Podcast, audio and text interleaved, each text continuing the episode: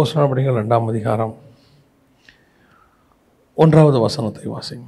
பெந்தகோஸ்தை என்னும் நாள் வந்தபோது அவர்கள் எல்லாரும் ஒருமனப்பட்டு ஓரிடத்துல வந்திருந்தார்கள். கண்களை மூடுவோம். நல்ல தகப்பனே எங்கள் சர்வ வல்லமை உள்ள ஆண்டவரே தர்மையான நேரத்திற்காக எமக்கு ஸ்தோத்திரம். கிருபை உள்ள கரத்தில் எங்களை தாழ்த்துகிறோம் ஆண்டவரே. மகிமையின் தேவன் இம்மட்டும் எங்களை நடத்தி கொண்டு வருகிற தயவுக்காக உமக்கு நன்றி அப்பா. தேவனாகிய கர்த்தர் எங்களுக்கு தந்திருக்கிற நல்ல சந்தர்ப்பங்களுக்காக வேத வார்த்தைகளுக்காக வசனத்துக்காக உமக்கு நன்றி ஆண்டவரே. கிருபை உள்ள கரத்தில் எங்களை தாழ்த்துகிறோம். இப்பொழுதும் நீர் எங்களோடு கூட பேசுவீராக இடைபடுவீராக. எங்கள் ஆண்டவர் இயேசுவின் நாமத்தில் பிதாவே லேலூயா நாம் இந்த வசனத்திலிருந்து ஒரு சில காரியங்கள் தியானிக்க போகிறோம். அப்போ படிக்கிற ரெண்டாம் அதிகாரம் ஒன்றாவது வசனம். பெந்தகோஸ்தை என்னும் நாள் வந்தபோது அவர்கள் எல்லாரும் ஒருமனப்பட்டு ஓரிடத்துல வந்திருந்தார்கள். இன்றைக்கி என்ன நம்ம பார்க்க போகிறோம் அப்படின்னா இந்த எழுப்புதல் அப்படின்னு சொல்லக்கூடியதான சில காரியங்கள் பரவலாக பேசப்பட்டு கொண்டே இருக்கிறது. ஒரு சிலர் எழுப்புதல் இல்லை அப்படின்னு சொல்கிறாங்க ரிவைவல் அப்படின்னு இல்லைன்றாங்க. ஒரு சிலர் எழுப்புதல் இருக்குது அப்படிங்கிறாங்க. ஒரு சிலர் எழுப்புதலுங்கிற வார்த்தையே வேதாகமத்தில் இல்லைங்கிறாங்க. யாத்ராகமத்தின் புஸ்தகத்தில் அப்படி ஒரு வார்த்தை இருக்குன்னு சொல்கிறாங்க எப்படியோ இந்த எழுப்புதல் என்பது என்ன? முதல்ல எழுப்புதல்னால் என்ன? அப்படின்னா ஒரு பெரிய கூட்டம் தேவனை விட்டு தூரம் போய் கொண்டு இருக்கும் பொழுது அல்லது ஜனங்கள் இருளில் இருக்கும் பொழுது ஒரு பெரிய கூட்டம் தேவன் பக்கமாக திரும்புவது. அதாவது வெறும் க்ரௌட் அல்ல. வெறும் க்ரௌடை பற்றி ஆண்டவர் பேசலை. அப்படி பார்த்தா இயேசு கிறிஸ்துக்கிட்ட ஐயாயிரம் பேர் அப்பயே வந்துட்டாங்க. க்ரௌட் அல்ல. ஸ்பிரிச்சுவலி ஆவிக்குரிய விதத்தில். இன்றைக்கி என்னென்னா ரிவைவல் அப்படின்னா கூட்டம் அப்படின்ற மாதிரி ஒரு எண்ணம் வந்துருச்சு. அதை தான் நிறைய பேர் ரிவைவல்னு நினைக்கிறாங்க. ஆனால் உண்மையிலேயே எழுப்புதல்னால் என்ன அப்படின்னா ஸ்பிரிச்சுவலி உங்களுக்குள்ள ஒரு எழுப்புதல் வரணும். படுத்திருக்கிற செத்திருக்கிறதான உங்களுடைய ஆத்மாவானது உயிர்ப்பிக்கப்பட வேண்டும். அல்லது படுத்திருக்கிறதான ஒரு சபையானது மீண்டும் எழும்ப வேண்டும். இப்போ இயேசு கிறிஸ்து வர்றதுக்கு முன்னாடி நானூறு வருஷம் இருண்ட காலம்னு நம்ம சொல்கிறோம் ஒரு உதாரணத்துக்கு சொன்னால் மல்கியாலேருந்து மத்திய வரைக்கும். என்ன காரணம்னா கர்த்தருடைய வார்த்தை இல்லை. அப்புறம் கர்த்தருடைய ஒரு வெளிப்பாடு இல்லை. ஊழியக்காரங்க தீர்க்கதரிசிகள் மூலமாக கர்த்தர் திருவிழம் பற்றலை. அப்படி இருக்கும்போது இருளில் இருக்கிற ஜனங்கள் பெரிய வெளிச்சத்தை கண்டார்கள். இயேசு கிறிஸ்து உள்ள நுழைகிறார் அவர் நுழைஞ்சு ஒரு ஒரு இருபது முப்பது வருஷத்துக்குள்ளே மிகப்பெரியதான ஒரு பெரிய மாற்றம் வருது. எருசலேமில் போய் அவங்க தங்கி இருக்க சொல்கிறாரு அந்த வசனம் நம்ம வாசித்தோம். ஒரு எழுப்புதல் வருது. ஆனால் இந்த எழுப்புதல்னு சொல்லக்கூடிய இந்த காரியம் ஏன் இயேசு இருக்கும்போது வரல? எழுப்புதல் இயேசு இருக்கும்போதே வந்திருக்கணும். பெரிய லெவலில் என்ன செஞ்சுருக்கணும்? வந்திருக்கணும். ஆனால் ஏசி இருக்கும்போது ஏன் வரல? சிலர் என்ன சொல்கிறாங்கன்னா பரிசுத்த ஆவியானவர் ஊற்றப்பட்ட பிறகு தான் என்ன வரும்? எழுப்புதல் வரும் அப்படின்னு பார்க்குறோம். ஆனால் இயேசு கிறிஸ்துவன்கிட்ட பரிசுத்த ஆவியானவர் தான் உண்டானார். பரிசுத்த ஆவியானவரால் தான் இயேசு கிறிஸ்துவே உண்டாயிருக்கிறாரு. பரிசுத்த ஆவியானவர் இயேசுவின் மேல் இறங்கினார் நம்ம வாசிக்கணும் இந்த எழுப்புதல் அப்படிங்கிற ஒரு விஷயம் ஏன் அந்த காலகட்டத்தில் கிட்டத்தட்ட ஒரு மூணரை வருஷம்னு வச்சுக்கோங்களேன். அப்போ வராமல் இயேசு கிறிஸ்து சொல்கிறாரு நீங்கள் போய் எருசலேமிலே தங்கி இருங்கள் பரிசுத்தாவி உங்களிடத்தில் வருகிற வரைக்கும் எருசலேமிலே தங்கி இருங்கள் அப்பொழுது நீங்கள் பூமி அனைத்துக்கும் சாட்சிகளாக இருப்பீர்கள் அப்படின்னு அப்போ இந்த எழுப்புதலுக்கும் பர இவங்க தங்கி இருக்கிற ஒரு விஷயத்துக்கும் ஏதோ கொஞ்சம் சம்மந்தம் இருக்குது பரிசுத்தாவி இவங்ககிட்ட வரத்துக்கும். பரிசுத்தாவியானவர் வந்தால் தான் ரிவைவல் அதில் எந்த மாற்ற கருத்துமே இல்லை. ஏன்னா யோபேல் புஸ்தகம் தெளிவாக சொல்லுது மாம்சமான யாவர் மேலும் என் ஆவியை ஊற்றுவேன். பரிசுத்தாவியானவர் இல்லாமல் ரிவைவல் இல்லை. ஆனால் பரிசுத்தாவியானவர் வந்தும் ரிவைவல் வராமல் இருக்கும். இப்போ மார்ட்டின் லூத்தருடைய காலத்திலிருந்து ஆயிரத்தி ஐநூற்றி பன்னிரெண்டு அந்த காலகட்டம்னு வச்சுக்கோங்களேன். அந்த காலகட்டத்திலிருந்து பெந்தகோஸ்தே ரிவைவல்னு நம்ம சொல்லக்கூடிய ஆயிரத்தி தொள்ளாயிரத்தி ஆறு அசுதா ஸ்ட்ரீட். இந்த இடைப்பட்ட நானூறு வருஷம் ரிவைவலே கிடையாது. அப்படியே கொஞ்சம் கொஞ்சமாக அப்படியே இருண்ட காலம் மாதிரி ஆகிப்போச்சு திடீர்னு நைன்டீன் நாட் சிக்ஸில் ஒரு ஒரு ரிவைவல் வருது. ஒரு உலகம் அனைக்கும் அப்போசிலிக் ஃபெய்த்லேருந்து ஆரம்பிக்குது. உலகம் அனைத்தும் போகுது. இப்போ தான் இப்போ இருக்க சபைகள் ஒரு நூற்றி இருபது வருஷமாக அந்த ஃபே அந்த ரிவைவலில் வந்தது தான் இது எல்லாமே. ஸோ அப்படி இருக்கும்போது பரிசுத்தாவி இருந்தும் இருண்ட காலம் இருக்கிறது. பரிசுத்தாவி இருந்தும் அவங்களுக்கு என்ன இல்லை? ஒரு ரிவைவல் வராமல் இருக்குது இப்போ பாருங்கள் சாமியல் புஸ்தகத்தில் நம்ம வாசிக்கிறோம் இல்லையா? அக்காலத்திலே கர்த்தருடைய வார்த்தை அபூர்வமாக இருந்தது பிரதட்சணமான தரிசனம் இல்லை இதெல்லாம் இருக்குது அப்போது பரிசுத்தாவியும் ஒன்று இருக்கணும். ரிவைவலுக்கு அவர் தான் மெயின் ஃபஸ்ட் அதில் எந்த மாற்று கருத்தும் இல்லை. அவர் இருந்தாலும் வேறு சில குவாலிட்டிஸும் தேவைப்படுது ரிவைவலுக்கு புரியுதா? இப்போ இயேசு கிறிஸ்துவோடு கூட பன்னிரெண்டு சீஷர்கள் இருந்தாங்க. இயேசு பரிசுத்தாவியில் நிரம்பி இருந்தார். பர்சுத்தாவிலேயே உண்டாகி இருந்தார் ஆனால் அப்போ என்ன வரல அங்கே? ஒரு ரிவைவல் வராமல் இருந்தது. அப்போ ஏன் அந்த ரிவைவல் வரல அப்படின்னு சொல்லி பார்த்தபோது மிக முக்கியமாக அந்த இடத்துல சொல்லப்படுகிற இன்னொரு மிக முக்கியமான விஷயம் எழுப்புதலுக்கு தேவையான மிக முக்கியமான இன்னொரு விஷயம் என்ன அப்படின்னா அந்த ரெண்டாம் அதிகாரம் ஒன்றாம் வசனம் நீங்கள் வாசிங்க இல்லையா? பெந்தகோஸ்தை என்னும் நாள் வந்தபோது அவர்கள் எல்லோரும் ஒரு மனப்பட்டு இந்த ஒரு மனம் அப்படிங்கிற ஒரு விஷயம் வந்தால்தான் எதையுமே கர்த்தர் பூமியில் செய்ய முடியும். புரியுதா? ரெண்டு பேர் மூன்று பேர் நாமத்தினாலே கூடினால் அங்கே வருவேன். ஒரு காரியத்தை குறித்து இருவர் பூமியிலே ஒருமனப்பட்டிருந்தால் பரலோகத்தில் இருக்கிற என் பிதாவினால் அது ஆகும். அந்த ஒருமனம் ஒன்னஸ் என்பது ரொம்ப இம்பார்ட்டண்ட் கத்தர் எக்ஸ்பெக்ட் பண்ணுறார் ரெண்டு பேர் சேர்ந்து ஜெபிக்கணும். அதில் ஒன்று நமக்கு இருக்கிறது பர்சுத்தாவியானவர். அவர் வந்து வாக்கு கடங்காத பெருமூச்சுகளோடு விண்ணப்பங்களை ஏறெடுக்கிறவர். அந்த பரிசுத்த ஆவியானவரோடு சேர்ந்து ஜெபிக்கிற இடத்துக்கு நீங்கள் நானும் வரணும். ஒருமனை வரணும். நம்மளை மாதிரியே ஒரு குரூப் வரணும். பரிசுத்தாவியானவர் என்ன விண்ணப்பத்தை பிதாவாகிய தேவன் வச்சு நம்மகிட்ட ஏறெடுக்கணும்னு நினைக்கிறாரோ அதை பரிசுத்தாவியானவர் ஏறெடுப்பார். நாம் அத்தனை பேருமே அந்த விண்ணப்பத்துக்கு ஒத்துருக்கிறவங்களாக இருக்கணும். அப்போ தான் என்ன வரும்? ரிவைவல் வரும். இப்போ நீங்கள் ப்ரேயருக்கு வந்திருக்கிறீங்க. இப்போ இங்கேருந்து ஒரு ஜப குறிப்பு சொல்கிறோம் இந்த ஜப குறிப்பை எத்தனை பேர் ஒன்னஸோட ஜெபம் பண்ணீங்க? ஒரு மனதமாக எத்தனை பேர் ஜபம் பண்ணோம்? அந்த ஜப குறிப்புக்கு வாய் ஜபம் பண்ணிக்கிட்டு இருக்கோம். இருதயம் வேற எங்கேயோ இருக்கும். ஆண்டவர் சொல்கிறார் அவர்களே என் வாயினால் கனம் பண்ணுகிறார்கள் இருதயமோ தூரமாக இருக்கிறது. நல்லா ஜெபம் பண்ணுவோம் அதெல்லாம் எந்த மாற்று கருத்தும் இல்லை. அதாவது தமிழ்நாட்டில் ப்ரேயருக்கு குறைச்சல் கிடையாது. ப்ரேயருக்கு குறைச்சலே கிடையாது. இங்கே வந்து ஆல் நைட் ப்ரேயர் இருக்குது இங்கே வந்து ஃபாஸ்டிங் ப்ரேயர் இருக்குது பெண்கள் ஜெபம் இருக்குது ஆண்கள் ஜெபம் இருக்குது அப்புறம் வந்துட்டு அமாவாசை ஜெபம் பௌர்ணமி ஜெபம் எல்லா ஜெபமும் இருக்குது உங்களுக்கு என்னென்ன நாள் இருக்குதோ எல்லா நாள்லையும் என்ன இருக்குது? ஜெபம் இருக்குது. அதில் ஜெபத்துக்கு வந்து இங்கே குறைச்சல் கிடையாது. ஆனால் ஜெபம் எப்படி பண்ணப்படுகிறது? அதுதான் கேள்வி. ஒரு மனதோடு கூட இருந்து பண்ணுறோமா இன்னைக்கு நிறைய பேர் எங்கிட்ட சொல்லுவாங்க அண்ணா இப்படி ஜோம் பண்ணலாம். அண்ணா அங்கே ஜோம் பண்ணலாம். ஜோம் பண்ணலாம் பிரச்சனை கிடையாது. ஆனால் ஜெபிக்க வருகிறவர்கள் அத்தனை பேரும் எப்படிப்பட்டவர்களாக இருக்கிறாங்கன்றது தான் கேள்வி. ஐம்பதாயிரம் பேர் கூடி நாங்கள் ஜெபம் பண்ணுறோம் ஐம்பதாயிரம் பேரும் ஒரு மனமாக இருந்தானா? அஞ்சு பேர் கூடி ஜெபம் பண்ணுறோம் அஞ்சு பேரும் ஒரு மனமாக இருக்கானா? ஐம்பதாயிரம் பேரால் செய்ய முடியாததை இந்த அஞ்சு பேர் செஞ்சுருவாங்க. கர்த்தரால் அந்த அஞ்சு பேரை வச்சு செய்ய முடியும். அங்கே மிக முக்கியமாக தேவையானது என்ன அப்படின்னு கேட்டிங்கன்னா ஒரு மனம். இயேசு கிறிஸ்து சீஷரோடு இருக்கிற காலகட்டம் வரைக்கும் உருவாக்க முடியாத அல்லது அவர்களுக்குள் உருவாகாத ஒரு விஷயம் எதுன்னு கேட்டிங்கன்னா ஒரு மனம். இப்போ பார்த்தீங்கன்னா அவங்களுக்குள்ள என்ன வந்துருச்சு? ஒரு மனம் வந்துருச்சு. வாசிங்களேன். அப்போஸ் நடவடிக்கைகள் ஒன்றாம் அதிகாரம் பதினாலாவது வசனத்தை வாசிங்க. அங்கே இவர்கள் எல்லோரும் ஸ்திரீகளோடும் இயேசுவின் தாயாகிய மரியாளோடும் அவருடைய சகோதரரோடும் கூட ஒருமனப்பட்டு ஜெபத்திலும் வேண்டுதலிலும் தரித்திருந்தார்கள். இன்னும் யார் வரல? பர்சுத்தாவியானவர் இன்னும் ஊற்றப்படலை. பர்சுத்தாவியானவர் ரெண்டாம் அதிகாரத்தில் தான் ஊற்றப்பட்டார். முதலாம் அதிகாரத்தில் பர்சுத்தாவியானவர் ஊற்றப்படலை. ஆனால் அவர்களுக்குள் தேவையான ஒரு மனம் இப்பொழுது வந்துவிட்டது. இன்னும் நான் ஒருபடி மேலே சொல்லுவேன். நீங்கள் ஒரு மனதோடு கூட கூடி இருக்கும்போது பரிசுத்த ஆவியானவரே உங்கள் மதியில் வருவார். உங்கள் மூலமாய் ஒரு பெரிய காரியங்கள் செய்வார். இன்னைக்கு இந்த ஒரு மனம்ங்கிறது நம்ம என்ன நினைக்கிறோம்? சபையில் ஒரு மனம் இல்லைங்க. சபையில ஒரு மனங்கிறது ரெண்டாவது தான். சபையை ஏன் ஆண்டோர் குடும்பத்தோட கம்பேர் பண்ணுறாரு தெரியுமா? சபையும் இயேசு கிறிஸ்துவையும் கணவனுக்கும் மனைவிக்கும் ஏன் கம்பேர் பண்ணுறாருன்னா கணவனும் மனைவியும் வீட்டில் ஒரு மனம் இல்லாமல் சபை ஒரு மனமாக இருக்காது. ஒரு மனம் இல்லாத கணவனும் மனைவியும் வந்து உட்காந்து ஜெபம் பண்ணுறாங்க எப்படி எழுப்புதல் வரும்? அவங்களே அங்கே அடிச்சுக்கிறாங்க. அவங்களுக்குலாம் ஒன்னஸ் கிடையாது.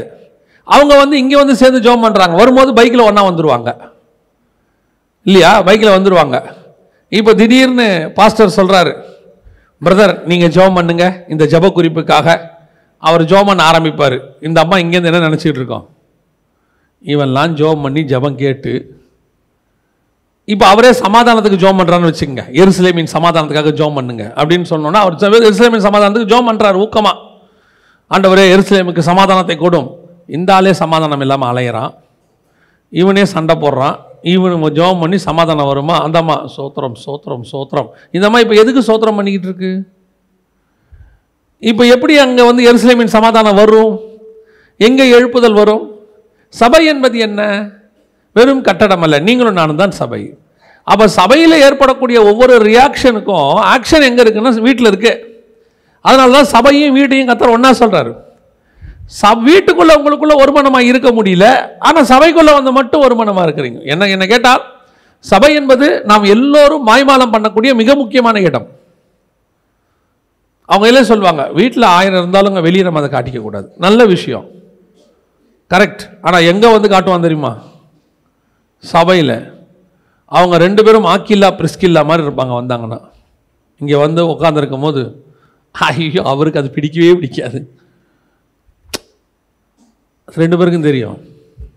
என்ன கொடுமைன்னா உங்கள் ஊழியக்காரருக்கு தெரியாது. ஆவியானவருக்கு தெரியும். படுபாவி எப்படி நடிக்கிறோம் பார். இல்லையா? அந்த அம்மா சொல்லும். சும்மா சாதாரணமாக கேட்பார் பாஸ்டர். என்னது பிரதர் இன்றைக்கி சாப்பிட்டீங்களா? என்ன சாப்பாடு? பாஸ்டர் அவருக்கு வெண்டைக்காய் பிடிக்காது பாருங்கள் அதனால் அதை அதுதான் செஞ்சுட்டு வந்திருக்கோம். அவருக்கு என்ன பிடிக்காதோ அதை செய்கிறதுல அந்த அம்மாவுக்கு அப்படி ஒரு அலாதி பிரியம். ஒரு மனம் இருக்காது. ஆனால் இங்கே வந்து உக்காந்துக்கிட்டு தேசத்துக்காக உலகத்துக்காக சமாதானத்துக்காக எழுப்புதலுக்காக எப்படி வரும்? நல்லா கவனிச்சு பாருங்கள் அவங்களுக்குள்ள ஒரு மனம் வந்த பிறகு தான் பரிசுத்தாவியானவர் ஊற்றப்படுறாரு. ஒரு மனம் வந்த பிறகு தான் ரிவைவல் வருது. இன்னைக்கு ஏன் நிறைய பேருடைய குடும்பம் ஆசீர்வதிக்கப்படலை? ஏன் நிறைய பேருடைய ஊழியம் எக்ஸ்பெக்ட் பண்ணுற அளவுக்கு போகலை? காரணம் என்ன? அவர்களுக்குள் ஒரு மனம் கிடையாது. சில நேரத்தில் ஆச்சரியமாக இருக்கும். ராங் டாக்டரின் பேசுகிற ஊழியக்காரன் இருக்கான்ல. தப்பான பே டாக்டரின் பேசுகிறவன் அவன் தப்பாக பேசுகிறாங்கிறது உலகத்துக்கே தெரியும். அந்த அம்மாவுக்கும் தெரியும். ஆனால் அவங்களுக்குள்ளே இருக்கிற அந்த ஒரு பார்த்துருக்கீங்களா? அனனியா சபிரல் மாதிரி அப்படி ஒரு ஒரு மனம். ஒரு ஒருத்தர் சொல்கிறாரு என்னை பார்க்க பிதாவாகிய தேவன் வந்தாருங்கிறார். மனைவி கூட வந்து சொல்கிறாங்க ஆம் நானும் பார்த்தேன் பிதாவை. என்ன ஒரு மனம் பாருங்க. இதெல்லாம் அனநிய சப்பிரலை தாண்டினது. பிதாவாகிய தேவனை போயே பார்க்க முடியாதுன்னு இருக்குது. பிதாவாகிய தேவன் எங்கே வந்தார்? என்ன பார்க்க வந்தார்?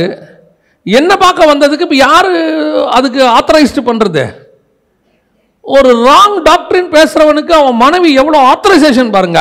சத்தியம் பேசுறவனுக்கு கீழே உட்காந்துக்கிட்டு ஒரு பிசாசு மாதிரி உட்காந்துருக்கும் இன்னைக்கு ஒரு மனம் என்பது எங்கே இருக்கிறது? இப்போ பாருங்க அப்போச நடவடிக்கைகள் இப்போ ஏதோ பரிசுத்த ஊற்றப்பட்ட அன்னைக்கு மட்டும்தான் அவங்களுக்கு ஒரு மனம் வந்ததுன்னு அர்த்தம் இல்லை. ரெண்டாம் அதிகாரம் அப்போச நடவடிக்கைகள் நாற்பத்தி ஆறாவது வசனத்தை வாசிங்கள். அவர்கள் ஒருமனப்பட்டவர்களாய் தேவ ஆலயத்திலே அனுதினமும் தரித்திருந்து வீடுகள் தோறும் அப்பம் பெட்டு மகிழ்ச்சியோடும் கபடமில்லாத இருதயத்தோடும் போஜனம் பண்ணி அவ பாருங்க ஒரு மனம்ங்கிறது ஏதோ ஒரு நாளைக்கு வர்றதில்லை. அவர் ஒருமனப்பட்டவர்களாய் தரித்திருந்து. அதுக்கப்புறம் அவன் அப்படியே தான் இருக்கான். எல்லாத்துலேயும் ஒன்னஸ் அப்போ ரிவைவலுக்கு காரணம் என்ன? ஒரு எழுப்புதல் அன்னைக்கு வந்துச்சு. காரணம் என்ன? ஏதோ ஒரு மனம் என்பது ஒரு நாள் அக்கேஷனுக்கு வரக்கூடியதான ஏதோ ஒன்று இல்லை சிலர் பார்த்தீங்கன்னா ஒரு நாள் நல்லா இருப்பாங்க. ஒரு நாள் நல்லா இருப்பாங்க. அதுக்கப்புறம் திருப்பி பிரச்சனை வரும். திருப்பி ஒரு பதினஞ்சு நாள் கழித்து ஒரு மனப்படுவாங்க. அப்புறம் ஒரு ரெண்டு வாரம் பிரச்சனை போகும். அப்புறம் ஒரு ஒரு வாரம் நல்லா இருப்பாங்க. அப்போ அவங்களுக்குள்ள என்ன வராது? அவங்களை கொண்டு கர்த்தர் பெரிய காரியங்களை செய்ய முடியாது. ஏதோ வாழ்க்கை ஓடும் அப்படி ஓடும்.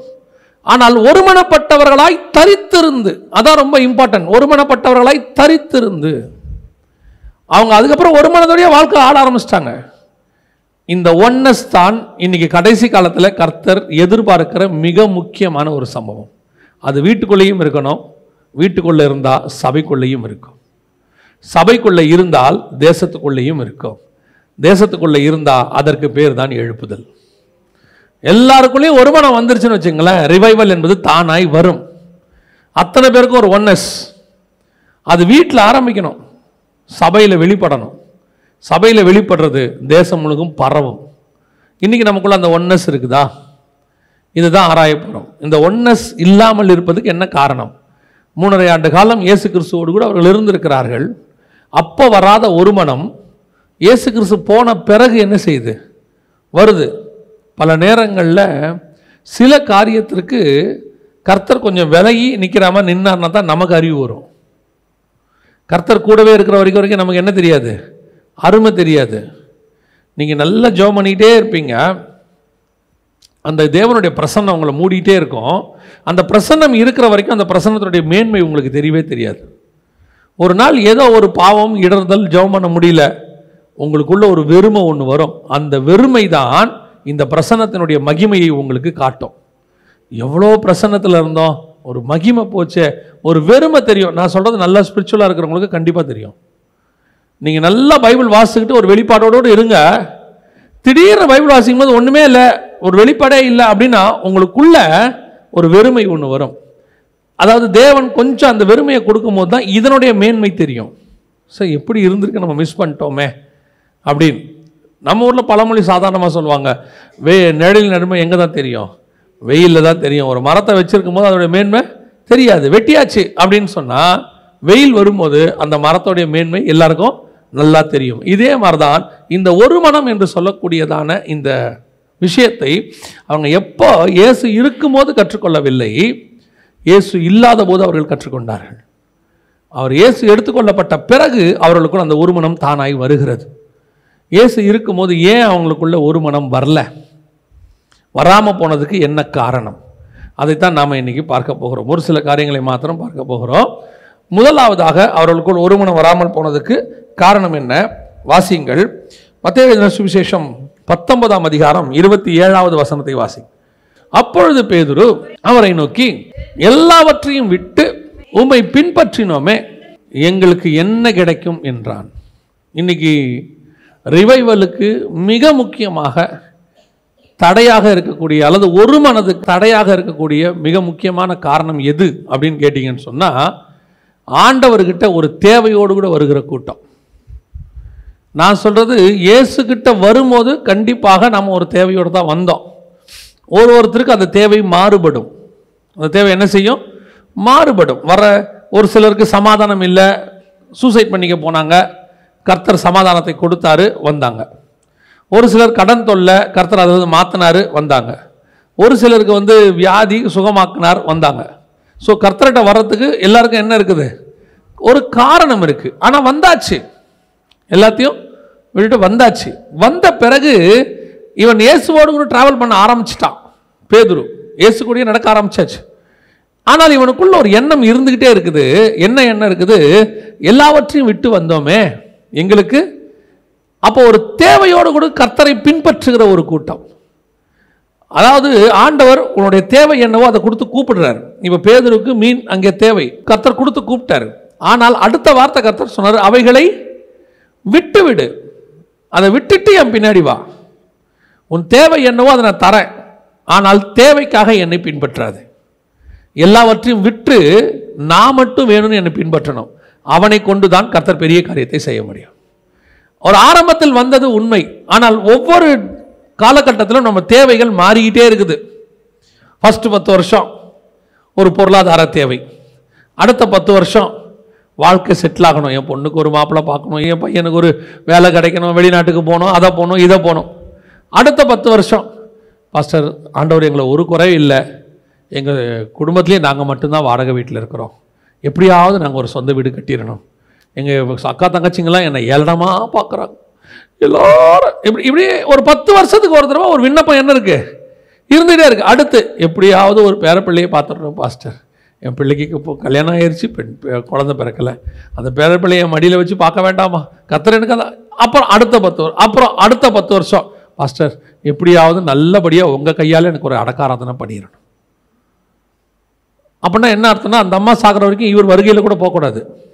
இருந்து அந்த அம்மாவை அனுப்பிட்டு தான் என்ன செய்யணும்? போகணும். ஏதாவது ஒரு தேவை இருந்துக்கிட்டே என்ன செய்யுது? இருக்கு. பத்து வருஷத்துக்கு ஒரு தடவை. அது ஊழியக்காரனுக்கு மாறும் விசுவாசிக்கு மாறும். ஒவ்வொரு ஊழியக்காரனுக்கும் பத்து பத்து வருஷத்துக்கு ஒரு ஒரு தேவை மாறுது. ஒவ்வொரு விசுவாசிக்கும் பத்து பத்து வருஷத்துக்கு ஒரு தேவை மாறுது. அப்போ கர்த்தரை நான் பின்பற்றுகிற போது ஏதோ ஒரு பெட்டிஷனை கையில் வச்சுக்கிட்டே தான் போகிறேன் நல்லா கவனிச்சு பார்த்தீங்களா ஏதாவது ஒரு ஆள் கோட்டை வாசலில் நிற்கிறான்னா அவன் கையில் என்ன இருக்கும்? மேக்சிமம் பெட்டிஷன் தான் இருக்கும் ஒரு சிலர் மட்டும்தான் எப்படியாவது ஒரு முகத்தை பார்க்கணும்னு நிற்கிறவன் இருப்பான். முதலமைச்சரையோ அல்லது வந்து சினிமா நடிகனையோ பார்க்க நிற்கிறவங்கள ஒரு குரூப் முகத்தை மட்டும் பார்த்தான்னு பார்த்து நிற்கிற ஒரு குரூப் இருக்குது ஒரு குரூப்பு தேவையோடு கூட நிற்கும் ஆண்டவர்கிட்ட பேதுரு இத்தனை வருஷம் ஃபாலோ பண்ணிட்டார். ஃபாலோ பண்ணிட்டு வரும்போது இத்தனைக்கும் ஏசு எருசலேமுக்கு சமீபமாக போயிட்டார். அடுத்து அவர் உள்ள எருசலேமுக்குள்ள பாட அனுபவிக்க போகணும். அப்போ கேட்குறான் இயேசுவை பார்த்து எல்லாவற்றையும் விட்டு பின்பற்றினோமே. எங்களுக்கு என்ன கிடைக்கும்? இந்த என்ன கிடைக்கும்னு கேட்குறவனை வச்சு எதுவுமே செய்ய முடியாது. ஆண்டவர்கிட்ட தேவையோடு கூட. நிறைய பேர்கிட்ட இன்னைக்கு என்ன ஒரு நோக்கம் இருக்குன்னா ஆண்டவரை நான் வந்து ஒரு வேலை பார்த்துக்கிட்டு இருந்தேன் ஊழியத்துக்கு வரவங்க. வேலை பார்த்துக்கிட்டு இருந்தேன். அந்த வேலையை விட்டுட்டு ஆண்டவர் என்ன ஊழியத்துக்கு வர சொன்னார். கரெக்ட் இவங்களும் தியாகத்தோட என்ன செஞ்சிடறாங்க? ஊழியத்துக்கு வந்துடுறாங்க. வந்துட்டு இப்போ என்ன பண்ணுறாங்க அங்கே எதை நான் வேலை பார்த்துருந்தா என்ன கிடைச்சிருக்குமோ அது எனக்கு எங்கே வேணும்? இங்கே வேணும். அப்படின்னா இவங்க என்ன பண்ணியிருக்கிறாங்கன்னா ஆல்டர்னேட் வேலை மாற்றிருக்கிறாங்க ஆல்டர்னேட் ஊழியம் மாற்றிருக்கிறாங்க வேலைக்கு பதிலாக ஊழியத்துக்கு வந்திருக்காங்க. அவ்வளோதான் இவங்களுடைய மைண்டு ஊழியத்துக்கு வரல. ஊழியம் என்பது வேறு. நீங்கள் வேலை பார்ப்பது சர்வை பண்ணுறதுக்காக வாழ்கிறதுக்காக நீங்கள் ஊழியம் பண்ணுவது சாவதற்காக. நித்திய ஜீவனை சுதந்திரிப்பதற்காக. நித்திய ஜீவனை சுதந்திரிக்கிறேன்னா இந்த ஜீவன் சாகணும். என்னை நான் சிலுவையில் அறைந்திருக்கிறேன். இது செத்தாதான் நித்திய ஜீவன் அப்போ ஊழியம் என்பது சாவது வேலை என்பது உலக வேலை என்பது வாழ்வது. நீ வாழ்றதுக்காக அந்த உலக வேலை பார்க்குறவன்லாம் பாருங்க. மாதம் மாதம் சம்பாதிப்பாங்க. பிள்ளைகளுக்கு நாங்கள் என்ன செய்கிறோம் வீடுக்கு வீடு கட்டுவோம் வாசல் வாங்கி வைப்போம் இடம் வாங்கி போடுவோம். அப்புறம் ஒரு காலகட்டத்தில் பெம்பளை பிள்ளையாக இருந்தால் கல்யாணம் பண்ணி வைக்கணும் பையனாக இருந்தால் கல்யாணம் பண்ணி வைக்கணும். அப்புறம் ஒரு காலகட்டத்தில் பேர பிள்ளையை பார்க்கணும். அவன் தாட் அவ்வளோதான் அவ்வளோதான் அதை தாண்டி அவன்கிட்ட ஒன்றுமே இருக்காது. இப்போ நீ தேவன்கிட்ட வந்தாச்சு. இங்கே வந்து உன் தாட் என்னவா தான் இருக்குது? அப்போ என்ன நீங்கள் மாறி இங்கே வந்தீங்க? அப்போ ஆண்டவர்கிட்ட வந்ததுடைய பிரயோஜனம் என்ன? ஏதோ ஒரு தேவை. என்ன கிடைக்கும்? என்ன கிடைக்கும்? என்ன கிடைக்கும்? அதுவும் பெரிய கொடுமையான ஒரு விஷயம் என்னென்னா பேதர் இந்த கேள்வியை எப்போ கேட்பார் தெரியுமா? ஒரு பெரிய பணக்கார வாலிபன் வந்தான். வந்துட்டு அவன் ஆஸ்தி மிகுதியாக இருந்தபடியினாலே என்ன பண்ணுறான் அவன் துக்கத்தோடு கூட திரும்பி போயிட்டான். இவர் துரு துருன்னு அடுத்த கேள்வி கேட்குறாரு ஆண்டவரே அவன் நீர் எல்லாவற்றையும் விட்டு வர சொன்னீர். அவன் வரமாட்டான்ட்டான். ஆனால் அவன் யார்? மிகுந்த ஆஸ்தி உள்ளவன் நியாயமாக சம்பாரிச்சவன். அவன் விட மாட்டேன்ட்டான் இவர் உடனே குவாலிஃபிகேஷனை உயர்த்துறாரு. இவருடைய க்ரைட்டீரியாவை கொண்டு வந்து காட்டுறாரு. நான் யார் தெரியுமா ஆண்டவரே? எல்லாவற்றையும் விட்டு வந்தேன். ஏற்கனவே சொல்லியிருப்பேன். நம்மளாக இருந்தால் அந்த கேள்வி அதுக்கு பதிலே வேறு தான் பேதர் இப்படி சொன்ன உடனே நம்ம ரிப்ளை என்ன வந்திருக்கோம் தெரியுமா? சரி பேதர் என்ன விட்ட சொல்லுப்பா. ஒரு லிஸ்ட்டு போடுவோம். நீ விட்டது என்ன? ஆண்டவரே நான் வந்து போட்டை விட்டேன். என்ன போட்டு என்ன போட்டு ரா முழுவதும் பிரயாசப்பட்டாலும் ஒரு மீனும் கிடைக்காத ஒரு போட்டு ஆண்டவரே வளைய விட்டேன். என்ன வளைய விட்ட மருந்துக்கு கூட ஒரு மீன் கிடைக்காது. இல்லை ரெண்டு போட்டு நிறைய மீன் கிடைச்சது. அது உனக்கு மீன் பிடிக்க தெரியாமல் நீ பண்ணது நான் சொன்னதுனால உனக்கு கிடைச்சது. அதுவும் நீ பிடிச்சதில்ல நான் சொன்னதுனால அது கிடச்சது. நீ என்ன பிடிச்ச? ஒன்றும் பிடிக்கல. இப்போ என்ன விட்ட? நம்மளாக தான் என்ன செய்வோம்? இப்படி ஒரு கேள்வி கேட்போம். கர்த்தர் அவர் அவர் ஆண்டவர் நம்ம மனுஷன் அதான் டிஃபரன்ஸ் அவர் பெருந்தன்மையாக சொல்கிறார் பரவாயில்லப்பா மறுஜன்ம காலத்தில் நீ நியாயம் இருக்கிறவனாக இருப்பாய். அதெல்லாம் சொல்கிறார் இப்போ நமக்கு உள்ள இந்த ஒரு எண்ணம் இருந்துகிட்டே இருக்கு. ஆண்டவருக்காக விட்டுட்டு வந்தோம். ஆண்டவருக்காக விட்டுட்டு வந்தோம். என்ன விட்டோம்? சொல்லுங்களேன். ஆண்டவருக்காக நம்ம என்ன தான் விட்டோம். பல நேரங்களில் சில பரிசுத்தவான்கள் இப்போ பவுல் எடுத்துக்கோங்களேன். அவர் சொல்கிறாரு எல்லாவற்றையும் நஷ்டமும் குப்பையும் என்று விட்டேன். அப்படின்னா அதில் ஒரு நியாயம் இருக்குது லாபமான அனைத்தையும் பேதுரு விட்டது நஷ்டமானது. பவுல் விட்டது லாபமானது. லாபமான என்ன? என் வாழ்க்கைக்கு அது லாபம் ஆனால் ஸ்பிரிச்சுவாலிட்டிக்கு அது நஷ்டம். பேதர் எல்லாவற்றையும் விட்டேன்னு சொன்னது எது தெரியுமா? ஸ்பிரிச்சுவாலிட்டிக்கு லாபம் இல்லை வாழ்க்கைக்கு லாபம். இன்னைக்கு நாம் என்ன செய்கிறோம் ஏதாவது ஒன்று வாழ்க்கையில் ஏதாவது ஒன்று விட்டுருக்குறோம். கண்டிப்பாக யாரும் இங்கே குறை உங்களுடைய தியாகத்தை கர்த்தர் கனவீனப்படுத்தலை. ஆனால் அதையே கட்சி வரைக்கும் யாராவது ஒருத்தர் உங்களை அடிச்சிருப்பாங்க இருபது வருஷத்துக்கு முன்னாடி. இப்போது நீங்கள் ஊழியத்துக்கு வர்றதுனாலையோ ஆண்டவர் ஏற்றுக்கொண்டதுனாலையோ என்ன செஞ்சுருப்பாங்க? அடிச்சிருப்பாங்க. இருபது வருஷம் கழிச்சும் ஒரு கூட்டம் என்னை சூழ்ந்து கொண்டு அடித்தது. நான் தாக்கப்பட்டேன். எப்படி இருக்கும் பாருங்களேன் ஆண்டவர் என்ன தெரியுமா சொல்லுவார்? நீ தாக்கப்பட்டது உண்மைதான் நான் இல்லைன்னே சொல்லலை. போராடலாம் சொன்னால் எப்படிரா இல்லையா? பவுல் பட்டணந்தோறும் அடிக்கப்பட்டார். அதையே ஒரு தடவை தான் சொல்லியிருக்கிறார். பட்டணந்தோறும் அவர் என்ன பண்ணியிருக்கணும்? பதிமூணு புக்கு எழுதியிருக்கிறாரு. பதிமூணு புக்லேயும் அவர் என்ன எழுதியிருக்கணும்? பட்டணந்தோறும் அடிக்கப்பட்டேன் கலாத்தெரிய உங்களுக்கு தெரியுமா? நான் பட்டணந்தோறும் அடிக்கப்பட்டேன் குறுந்திரை உங்களுக்கு தெரியுமா? நான் பட்டணம் தூரம் அடிக்கப்பட்டேன் குறுந்திரை நான் ரெண்டாவது முறை உங்களுக்கு எழுதுகிறேன். பட்டணம் முழுவதும் அடிக்கப்பட்டேன் எபேசியர் உங்களுக்கு தெரியுமா? நான் பட்டணம் இப்படி இப்படி இதுதான் எல்லா இடத்துக்கும் போகிற இடத்துக்கு சொல்கிறது ஒரே ஒரு இடத்துல சொல்கிறாரு நான் பட்டணம் அடிக்கப்பட்டேன். அதோட முடிச்சிட்டாரு. அவ்வளோதான் ஒன்று நல்லா தெரிஞ்சுக்கொள்ளுங்க. நாம் விட்டதை நாம் சொல்லக்கூடாது. பரலோகம் சொல்லணும். அதுதான் ஆசீர்வாதம். யோபு விட்டதை யார் சொல்லக்கூடாது? யோபுவே சொல்லக்கூடாது. தேவன் சொல்லணும். உண்மையும் உத்தமும் சன்மார்க்கம் உள்ளவன் அவன்டான்னு சொல்லணும். இன்னைக்கு ஒரு கூட்டம் என்ன கிடைக்கும் ஆண்டவரே? என்ன கிடைக்கும் ஆண்டவரே? இது இப்படி இப்போ இது எப்படி மாறி எப்படி ஆயிடுச்சு தெரியுமா? இவன் என்ன கிடைக்கும்னு கேட்டது போக நீயும் கேளு கர்த்தர் உனக்கும் தருவார். இப்போ ஒரு குரூப்பே என்ன ஆயிடுச்சு? ஆண்டவரே எனக்கு என்ன கிடைக்கும்? ஆண்டவர் என்ன கொடுப்பீங்க? இவர்கள் அத்தனை பேரும் இந்த பூமியை சுதந்திரிப்பதற்காக பிரயாசப்படுகிறவர்கள். இதுவே பேதுரு பவுல் கேட்டிருந்தா எப்படி இருந்திருக்கும்? ஆண்டவரே நான் லாபமான அனைத்தையும் நஷ்டம் என்று விட்டேன். எல்லாம் முடிச்சிட்டேன். இப்போ நியாயமாக ஆண்டவர் கேட்கணும் பவுல் உனக்கு என்ன வேணும்? நீ எனக்காக இவ்வளோ பெரிய காரியம் செஞ்சிட்ட. உனக்கு என்ன வேணும்? பவுல் என்ன என்ன தெரியுமா சொல்லியிருப்பாரு? அவர் அதுதான் சொல்கிறார் பைபிளில். என்ன தெரியுமா சொல்கிறாரு நான் தேகத்தை விட்டு பிரிந்து தேவனோடு இருக்கிறதை விரும்புகிறேன். என்னை விட்டுருங்கடா நான் அங்கே போயிடுறேங்கிறாரு. இதுதான் நீ தேவனிடத்தில் கேட்க வேண்டியது எனக்கு என்ன கிடைக்கும்னு சொல்லி. உன்னுடைய தேவை அனைத்தும் பரலோகத்துக்குரியதாக இருக்கணும். பூமிக்குரியதை தேவனுக்கு என்ன விட்டு திருப்பி பூமிக்குரியதை தேடினீங்கன்னா என்ன பிரயோஜனம்? அதில் என்ன பிரயோஜனம் இருக்குது சொல்லுங்கள் இங்கே விட்டுட்டு அங்கே தேடுறோம். அதுவும் எப்படி தேடுறோம்? வட்டியும் முதலமாக தேடுறோம். கர்த்தருக்காக நான் அன்னைக்கு வீட்டை விட்டு பைபிளோட வெளியே வந்தேன். பின்ன சொத்து எழுதி கொடுத்தா அனுப்புவான் யோசித்து பாருங்கள் நீ அன்னைக்கு உன் சொத்தெல்லாம் கொடுக்க வேண்டியது கொடுக்காம உங்களை ஏமாற்றி என்ன செஞ்சிட்டாங்க? அனுப்பி விட்டுட்டாங்க. இயேசுவை ஏற்றுக்கொண்டதுனால நீங்கள் தனிமைப்படுத்தப்பட்டீர்கள். உண்மை. அதற்காக உங்களுக்கு திருப்பி சொத்து கொடுக்கணும்னு என்ன இருக்கு? சொத்து ஏமாத்திட்டாங்க. அதனால சொத்து கொடுக்கணும்னு என்ன இருக்கு? என்ன கண்டிஷன் நீ வந்தது நான் இழந்த சொத்தை வாங்குவதற்கு அல்ல அது உலகத்தினுடைய நஷ்டம் அது எனக்கு தேவையில்லை. இதை காட்டிலும் மேலான ஆசீர்வாதம் ஒன்று எனக்கு வைத்திருக்கிறார். அதை சுதந்திரிக்கும்படி நான் இதை நான் விடுகிறேன். இதுதான் உண்மையிலேயே தேவனை தேடுறதுக்கான காரணமா இருக்கணும். நம்ம வரும்போது எல்லாரும் கர்த்தர் கொடுக்கிறார். அதுல எந்த மாற்று கருத்தும் இல்லை. நீங்க போய் கேட்ட உடனே கர்த்தர் என்ன செய்கிறாரு தர்றாரு. நம்ம கேட்குறோம் ஆண்டவரே என்னை ஏமாத்திட்டாங்க. எனக்கு எப்படியாவது ஒரு வீடு கொடுங்கப்பா கொடுத்துருவாரு. ஏன்னு சொல்ல நல்லா தெரிஞ்சுக்கொள்ளுங்க. என் நாமத்தினாலே நீங்கள் எவை கேட்பீர்களோ அவைகள் உங்களுக்கு இளையகுமாரன் போய் தன் தகப்பங்கிட்ட கேட்குறான். இல்லையா? என் சொத்தை பிரித்து கொடுங்க. நான் போகிறேன் தகப்பன் கொடுத்தாரா இல்லையா? கொடுத்தாரு. தகப்பன் அந்த இடத்துல சொன்னாரா? கொடுக்க மாட்டேன்னு சொன்னாரா? இல்லைப்பா நீ அழிச்சிருவேன்னு சொன்னாரா? ஒன்றும் சொல்லலை. கேட்டவொன்னே என்ன பண்ணிட்டாரு? கொடுத்துட்டாரு. அவ்வளோதான் ஏன்னா அந்த தகப்பனுக்கு நல்லா தெரியும். இவன் எங்கிட்ட கேட்குற எதுவுமே மேன்மையானது கிடையாது. இவை எல்லாம் அழியக்கூடியது. இவனுக்கு இன்னும் எது தெரியல? அப்பா இந்த சொத்து இல்லைப்பா. சொத்தை விட மேலான நீங்க தான் எனக்கு வேணும்னு அவனுக்கு தெரியல. இப்ப இந்த சொத்தை அவன் மேன்மையா நினைக்கிற வரைக்கும் அவன் என்ன பண்ண மாட்டான்? என்ன பெருசா நினைக்க மாட்டான்?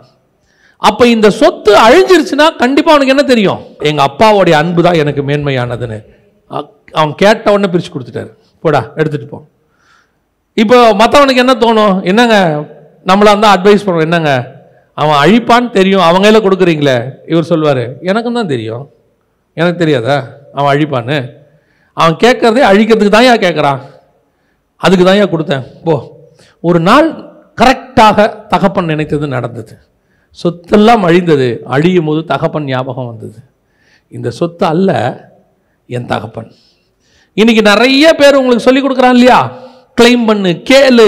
உனக்கு ஆண்டவர் வந்து பென்ஸ் கார் கொடுப்பாரு பிஎம்டபிள்யூ கொடுப்பாரு உனக்கு லேண்டு கொடுப்பாரு வீடு கொடுப்பாரு. கரெக்ட் நாங்கள் இல்லவேனே சொல்லலை கர்த்தர் கொடுப்பார்.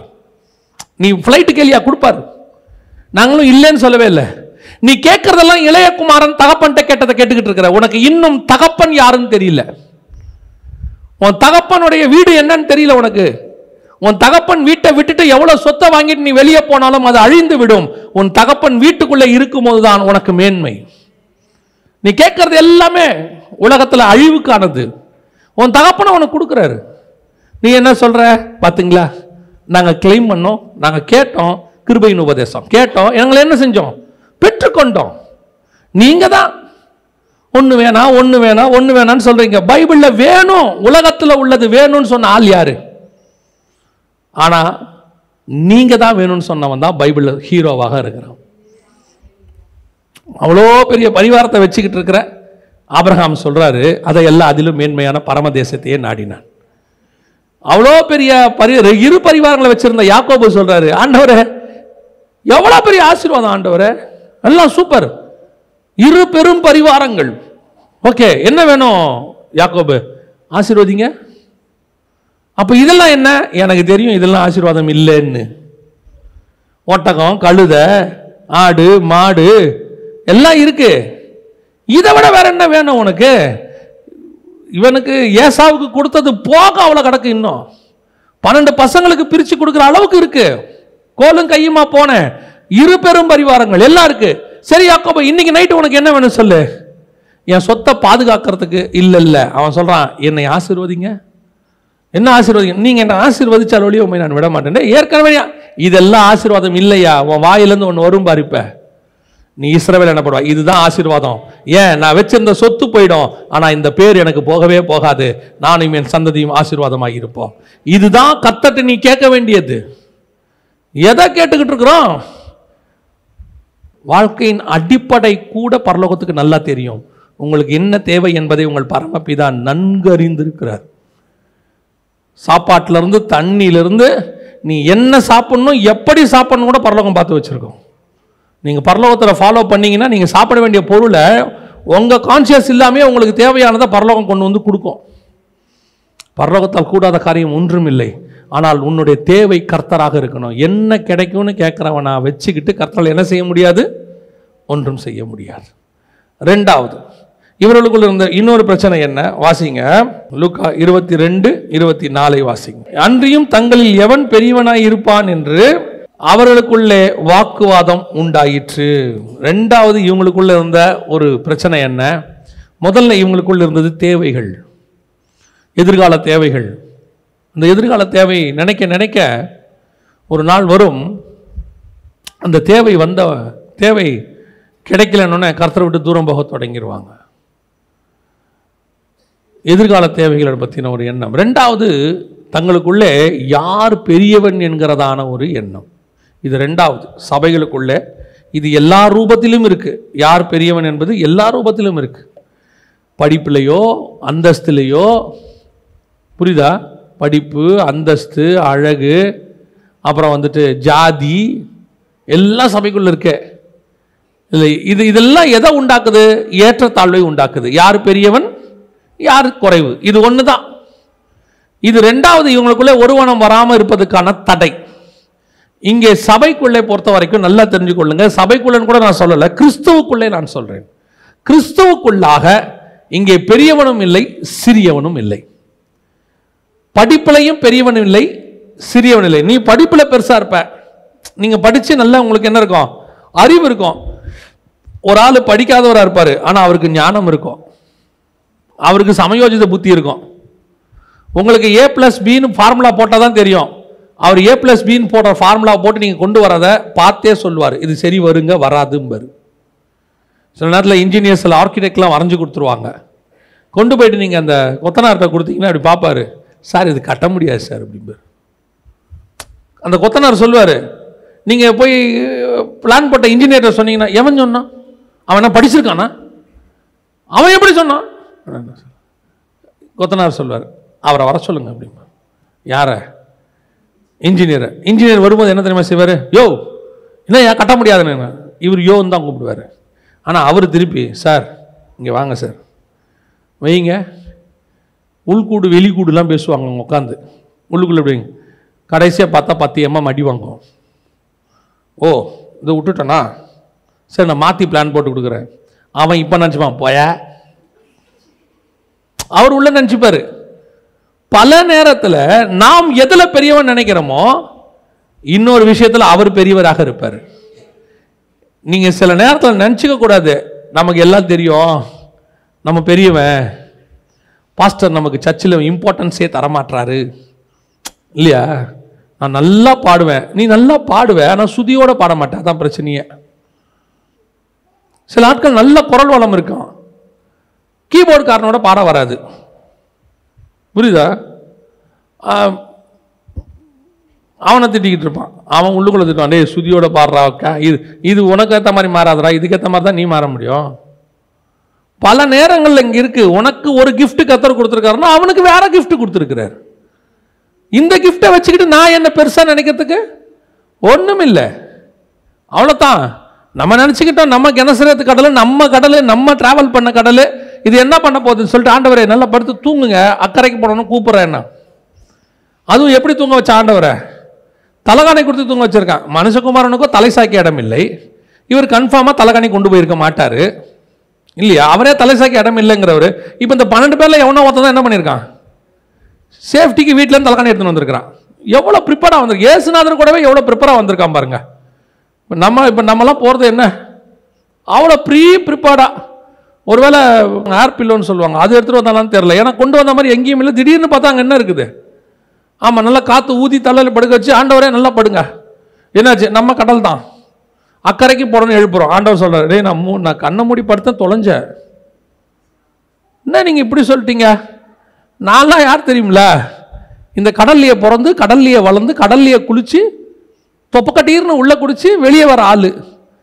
ஆண்டவர் சரி படுப்போம். வந்து என்ன தெரியுமா சொன்ன ஆண்டவர்கிட்ட? நாங்கள் எல்லாம் மடிந்து போகிறோமே உமக்கு. டே நானா தூங்க சொன்னேன். அப்படின்னா என்ன அர்த்தம்? இப்போ யோசித்து ஏன் நேரமாக ஏந்திரிச்சு ஏசுனது என்ன தெரியுமா கேட்கணும்? பர் நான் தச்சேன். எனக்கு போட்டு செய்ய தெரியும். போட்டு ஓட்ட தெரியாது. நீங்களே ஓட்டிக்கோங்க. அப்படின்னு நான் சொல் சொல்லியிருந்தா என்ன நியாயமாக தானே சொல்லணும்? இதில் யார் பெரியவன்? ஆண்டவர் ஒவ்வொருத்தருக்கும் ஒவ்வொன்று கொடுத்துருக்காரு. அது ஒருத்தருக்கு படிப்பு ஒருத்தருக்கு அனுபவம். நீங்கள் நல்லா பாருங்க. படித்தவன் தான் பணம் ஏமாறுவான். பார்த்துருக்கீங்களா? படித்தவன் தான் பணம் ஏமாறுவான். இந்த படிக்காத ஒரு குரூப் இருக்குல்ல எவனா வந்து கேட்கணும் இப்படியே பார்க்கும். ரெண்டே வார்த்தை தான் அவன் பேசுவான். இந்த இந்த இவருக்கு வந்திருக்காருல்ல படிக்காதவர். ஏன் அவன் பொய் சொல்கிறான்டா ஆமாம் இந்த படித்தவன் இருக்காமல வெளிநாட்டுக்கு போகிறதுக்கு அவங்க அப்பாட்ட வந்து சொல்லுவார் அப்பா நீங்கள் சும்மா இருங்கப்பா. அவர் ஒரு லட்ச ரூபா சம்பளம். ஏய் வேணாம்டா. அவனை ஆளை பார்த்தாலே சரியில்லை பார். படிக்காத ஆள். பல நேரங்களில் கர்த்தர் ஒவ்வொருத்தருக்கும் ஒவ்வொரு கிருபை கொடுத்துருக்கிறாரு. ஆண்டவர் பூமியில் படைக்கும் போதே படித்தவன் தான் முன்னேறணும் படிக்காதவன்லாம் நடுத்தரில் நிற்கணும்னு கொண்டு வரல. ஒவ்வொருத்தருக்கும் ஒன்று கொடுத்துருக்கிறார். ஒருத்தனுக்கு மியூசிக்காக இருக்கும் ஒருத்தனுக்கு ஸ்போர்ட்ஸாக இருக்கும் ஒருத்தனுக்கு எஜுகேஷனாக இருக்கும் ஒருத்தனுக்கு அட்மினிஸ்ட்ரேஷனாக இருக்கும் ஒருத்தனுக்கு இன்ஜினியரிங்காக இருக்கும் ஒருத்தனுக்கு மெடிக்கலாக இருக்கும். ஏன்? ஒருத்தனுக்கு தொழில் பார்க்குறதா இருக்கும் பிஸ்னஸ்மேனாக இருக்கும். இதுக்கு கர்த்தர் ஒவ்வொருத்தருக்கும் ஒரு இதில் யாரும் இங்கே சின்னவன் பெரியவனே கிடையாது. எவ்ரிபடி கர்த்தருக்கு முன்பாக நாம் எல்லோரும் சரிசமமாக இருக்கிறோம். அது வெளியே எப்படியோ சபைக்குள்ள கிடையவே கிடையாது. எதுலையுமே கிடையாது. சபைக்குள்ள உட்காந்துக்கிட்டு எனக்கு ஒரு ஊழியக்காரரை தெரியும். அவர் பேசும்போதே எப்படி பேசுவார் தெரியுமா? அவர் செட்டியார் வந்திருக்காரு. அவர் கோனார் வந்திருக்காரு. அவர் நாடார் ரொம்ப. இது என்ன? சபைக்குள்ள என்ன? இன்னும் பழவைகள் எல்லாம் இன்னும் என்ன செய்யல? ஒளிஞ்சு போகலை. இன்னும் சபைக்குள்ள ஜாதி பெருமை. அவர் பெரியவர் இவர் சின்னவர். அவர் பணக்காரரு அவர் ஆடிட்டரு. உன் ஆடிட்டிங்கு உன்னுடைய பணம் ஆஸ்தி சம்பாத்தியம் உன்னுடைய ஜாதி பெருமை எல்லா குப்பையும் தூக்கி வெளியே போட்டுருங்க. சபைக்குள்ள யாரும் இங்க பெரியவனே கிடையாது. பெரியவர் ஒருவர் இருக்கிறார். அவர் ஒருவர் தான் பெரியவர். அவரை தாண்டி பெரியவர் இங்க யாருமே கிடையாது. எதுக்குமே பெரியவன் கிடையாது. நீ ஒருவேளை டேலண்டோட இருந்தாலும் நீ பெரியவன் கிடையாது. நீ உன் டேலண்டா யூஸ் பண்றதுக்கு கிருப தந்தவர் அவரு. அவ்வளோதான் கர்த்தர் நினச்சார்னா ஒரு நாள் ராத்திரியில் எல்லாத்தையும் பிடிங்கிட்டு காத்தறக்கி விட்டுருவாரு. எப்பேற்பட்ட ராஜா நேபுகாத் நேச்சர் ஒரே நாள் ராத்திரி மறுநாள் பார்த்தா கையில் பறவைகளுக்கு வளர்ற மாதிரி நகம்லாம் வளர்ந்து எப்படி ஆகிருச்சான் எல்லாம்? பறவைகளுக்கு வளர்ற மாதிரி நகம்லாம் வளர்ந்து உடம்பெல்லாம் ஃபெதர்ஸாக மாறி பட்சிகளை போல மாறி பனியில் போய் கிடந்தானா ஏழு வருஷம். எப்பேற்பட்டவனையும் புல்லு மேய வைக்க அவருக்கு முடியும். என்கிட்ட படிப்பு இருக்கு எதிர்காலம் இருக்கு. நான் நினைச்சா போதும். எங்க போனாலும் பழச்சிப்பேன். சிலர் சொல்லுவாங்க எங்க போனாலும் பழச்சிப்பேன். கர்த்தர் இல்லாட்டி எங்க போனாலும் நடுத்தல தான் நிற்பேன் என்ன? இப்படி நீ நிக்கிறது வந்து அம்சிக்கரை நடுத்தருவா இருக்கும். இல்லைன்னா அமெரிக்கா நடுத்தருவா இருக்கும். அங்க போனாலும் நடுத்தல் தான் நிற்பேன் நிறைய பேர் நினச்சிக்கிறாங்க அமெரிக்கா போயிட்டா போதுங்க. எப்படி பழச்சிருவேன். எனக்கு இருக்கிற டேலண்ட்டுக்கு எனக்கு இருக்கிற எக்ஸ்பீரியன்ஸுக்கு எனக்கு இருக்கிற படிப்புக்கு அங்கே போய் பார்த்தா தான் தெரியும். நீ யோர்தானில் இருந்தாலும் சரி எகிப்தில் இருந்தாலும் சரி அல்லது நீங்கள் வந்து பாபிலோனில் இருந்தாலும் சரி கர்த்தர் இருந்தால் நீங்கள் அரண்மனை வாசலில் உட்கார்ந்திருப்பீர்கள். கர்த்தர் இல்லாவிட்டால் சிறைச்சாலை தான். கர்த்தர் இல்லாவிட்டால் சிங்ககபி தான். கர்த்தர் தான் உன்னை அங்கேருந்து காப்பாற்றி மேலே கொண்டு வந்து உட்கார வைக்கணும். நமக்குள்ள மேன்மை வரவே கூடாது. யார் பெரியவங்கிற எண்ணம் வரவே கூடாது. இங்கே பெரியவன் என்று ஒருவன் இல்லவே இல்லை. ஊழியக்காரங்களை கூட சொல்கிறேன் அவர் பெரிய ஊழியக்காரங்க என்ன பெரிய ஊழியக்காரரு? என்ன பெரிய ஊழியக்காரரு? உலகத்தையே அசைச்ச பவுலே ஒன்றும் இல்லைன்ட்டு போட்டான். எல்லாரும் நான் சிறியவன்ட்டு போயிட்டான். உலகத்தையே அசைச்ச பவுல் ஒரு ஒரு புக்கில் எழுதியிருக்காங்க பவுலை பற்றி அறியாமையில் எழுதியிருக்காங்க பட் அவங்க பவுலுக்கு கொடுத்துருக்கிற மேன்மையை பார்க்குறேன். அவர் நாத்திக புக்கு அது. அதில் எழுதியிருக்கிறாங்க பவுல் என்கிற ஒருவன் இல்லாதிருந்தால் கிறிஸ்துவுக்கு பிறகு கிறிஸ்தவம் இருந்திருக்காதுன்னு எழுதுறாங்க. கிறிஸ்டியானிட்டின்னு ஒன்று பவுல் இல்லாட்டி கிடையாதுன்னு எழுதுறாங்க. அந்த மாதிரி உலகத்தாருக்கிட்ட மேன்மை வாங்கினவன் ஒருத்தன். அவன் சொல்கிறான் நான் எல்லாரிலும் சிறியவனுங்கிறான். இன்னைக்கு ஒரு ஒரு ஊழியத்தில் ஒரு ஒரு சின்ன மேன்மை ஆண்டவர் உயர்த்திடக்கூடாது. அவ்வளோதான் உயர்த்திடக்கூடாது. என்ன? வந்து நிற்கிற வானு கூட யாரும் கூப்பிட மாட்டீங்க? வானு கூப்பிடல ஏசுநாதிரியே கூப்பிடலையாம்மா ஏசுநாதர் சொல்கிறார் உன் வீட்டுக்கு வந்த நீ என்ன கொடுக்கல? தலைக்கு என்ன கொடுக்கல? கால் கலவு தண்ணி கொடுக்கல? அப்படின்னா ஏசுநாதர் என்ன பண்ணியிருக்கிறாரு? இதெல்லாம் கொடுக்கல ஆனாலும் உள்ளே போயிட்டாரு. பன்னெண்டு பேரையும் கூப்பிட்டுக்கிட்டு அவன் அதை செய்யல தானே? ஏசுநாதர் என்ன பண்ணியிருக்கணும்? ஒரு மட்டு இல்லை ஒரு மரியாதை இல்லை நான் வந்து நிற்கிறேன் நான் யாரு? நான் நான் தேவனுடைய குமாரன். அதை விடு இவங்களை கேளு நான் யாரு? நீர் இஸ்ரவேலில் ஒரு தீர்க்கதரிசி. ஒரு தீர்க்கதரிசி வந்து நிற்கிறேன் எனக்கு ஒரு மரியாதை இல்லை. வாங்கடா போகலாம் ஏசுரா சொன்னார் வாடா அவனுக்கு தான் மரியாதை தெரில நமக்கு தெரியும் வா. அவ்வளோ பெரிய இயேசுநாதரே அந்த மரியாதை எதிர்பார்க்காம போய் உள்ளே போய் உட்காந்து விட்டாரு. நம்ம என்னடா வந்து நிற்கிறேன் என்ன வான்னு கூப்பிடல? என்ன வந்து நிற்கிறேன் என் கையில் இருக்க பைய வாங்கலை? என்ன நான் வந்து நிற்கிறேன் என்னை தோல் மேலே தூக்கிட்டு போல? என்ன வந்து நிற்கிறேன் எனக்கு ஒரு மாலை கூட மரியாதை இல்லை? மைக்கில் ஏஞ்சி என்னை பற்றி ஒரு நாலு வார்த்தை ஒன்றும் சொல்லாமல் ஐயா பேசுவாருங்கிறாரு. நான் யாருன்னு சொல்லுங்க. ஐயா நீ யாருன்னு உனக்கு தெரியாதா? இல்லை வந்திருக்கிறவங்களுக்கு அவனுக்கு நல்லா தெரியும் நீ யாருன்னு ஏறி பேசு. இதில் இப்போ ஒரு கலாச்சாரம் ஒன்று வந்திருக்கு கிறிஸ்தவத்தில். மேலே ஏறி நின்று ஐயா யார் தெரியுங்களா? ஐயா உங்கு ஐயா ஆ ஐயா ஓஹோ. இவர் ஏந்திரிக்கிறதுக்கு முன்னாடி அண்ணன் வராரு. அண்ணன் வராருன்னு என்ன பண்ண வேண்டியிருக்கு? நீ நானும் ஒண்ணுமில்ல வெறும் மண்ணு. கழுத மேலே கிறிஸ்து உட்கார்ந்ததுனால உனக்கு மரியாதை. இறங்கிட்டாரு கழுதைக்கு பின்னாடி எவனும் போக மாட்டான். கிறிஸ்துவுக்கு பின்னாடி தான் போவான். கழுதையை சீண்ட ஆள் இருக்காது. கிறிஸ்து உட்கார்ந்துருக்கிறதுனால தான் கழுதைக்கு மரியாதை. இல்லைன்னா கழுதைக்கு ஒரு மரியாதை இல்லை. சில நேரத்தில் கழுதைக்கு கீழே கீழே என்ன பண்ணுறாங்க பெட்ஷீட்டை போடுறாங்க சால்வையை போடுறாங்க கிளைய உடைச்சி போடுறாங்க. எல்லாத்தையும் உடைக்கிறாங்க. உனக்கு பொன்னாடை போத்துறாங்க கிஃப்ட்டு கொடுக்குறாங்க. சில நேரத்தில் உனக்கு எல்லா மேன்மையும் கொடுக்குறாங்க. இந்திய தொலைக்காட்சிகளில் முதல் முறையாக அப்படிங்கிற மாதிரி உலக வரலாற்றில் இந்த ஊழியக்காரர் மாதிரி ஒருவரும் உண்டோ அப்படின்னு சொல்லிடுறாங்க. இந்த கழுதை என்ன பண்ணக்கூடாது தெரியுமா? கீழே போட்டிருக்கிற அந்த இலையை பார்க்கக்கூடாது. செடி கொடியில் இருக்கிற இலையை பார்க்கக்கூடாது. ஏய் நமக்கு தான் இலை போட்டான். உனக்கு இலை போடலை. உன் மேலே உட்காந்துருக்கிறாரு அவருக்கு மேலே இருக்கிற மரியாதையில் உனக்கு சர்வ் பண்ணிக்கிட்டு இருக்கிறான் அவன். மேலே இருக்கிறவர் இறங்கிட்டாரு தொலைஞ்ச. காணாம போயிடுவேன் எருசலேமுக்குள்ள அவர் தான் போவார் கழுதை காணாம போயிடும். கல்வாரிக்கு அவர் தான் போவார் கழுத காணாம போயிடும். பிலாத்துவின் அரண்மனைக்கு அவர் தான் போவார் கழுத காணாம போயிடும். கழுதைக்கு மேலே உட்கா ஏசுநாதர் உட்காந்துருக்க வரைக்கும் தான் கழுதைக்கு மரியாதை. பல நேரங்களில் கர்த்தர் உன்னை கொண்டு ஏதாவது ஒரு காரியங்களை செய்கிறாரா?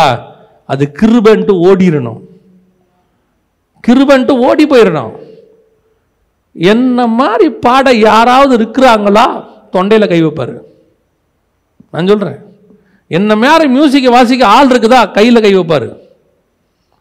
எப்பேற்பட்ட மியூசிக் வாசிக்கிற நம்பர் ஒன் பர்சன் தெரியுமா உங்களுக்கு? அவனை மாதிரி மியூசிக் வாசிக்கவே முடியாது. யார்? லூசிஃபர் அவனையே கீழே தள்ளி பிசாசுன்ட்டாரு.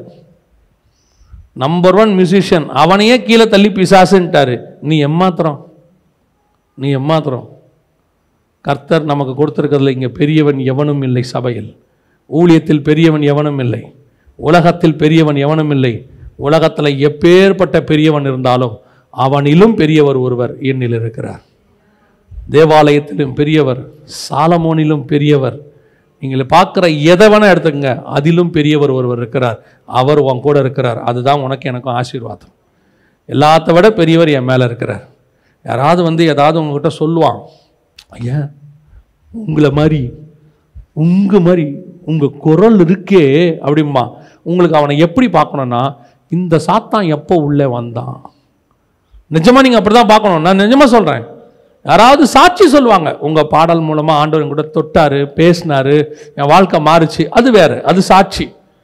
உங்களை புகழ்றதுக்குனே ஒருத்தன் வருவான். பொண்ணுக்கு புடமும் வெள்ளிக்கு குகையும் மனுஷனுக்கு புகழ்ச்சியுமே சோதனை.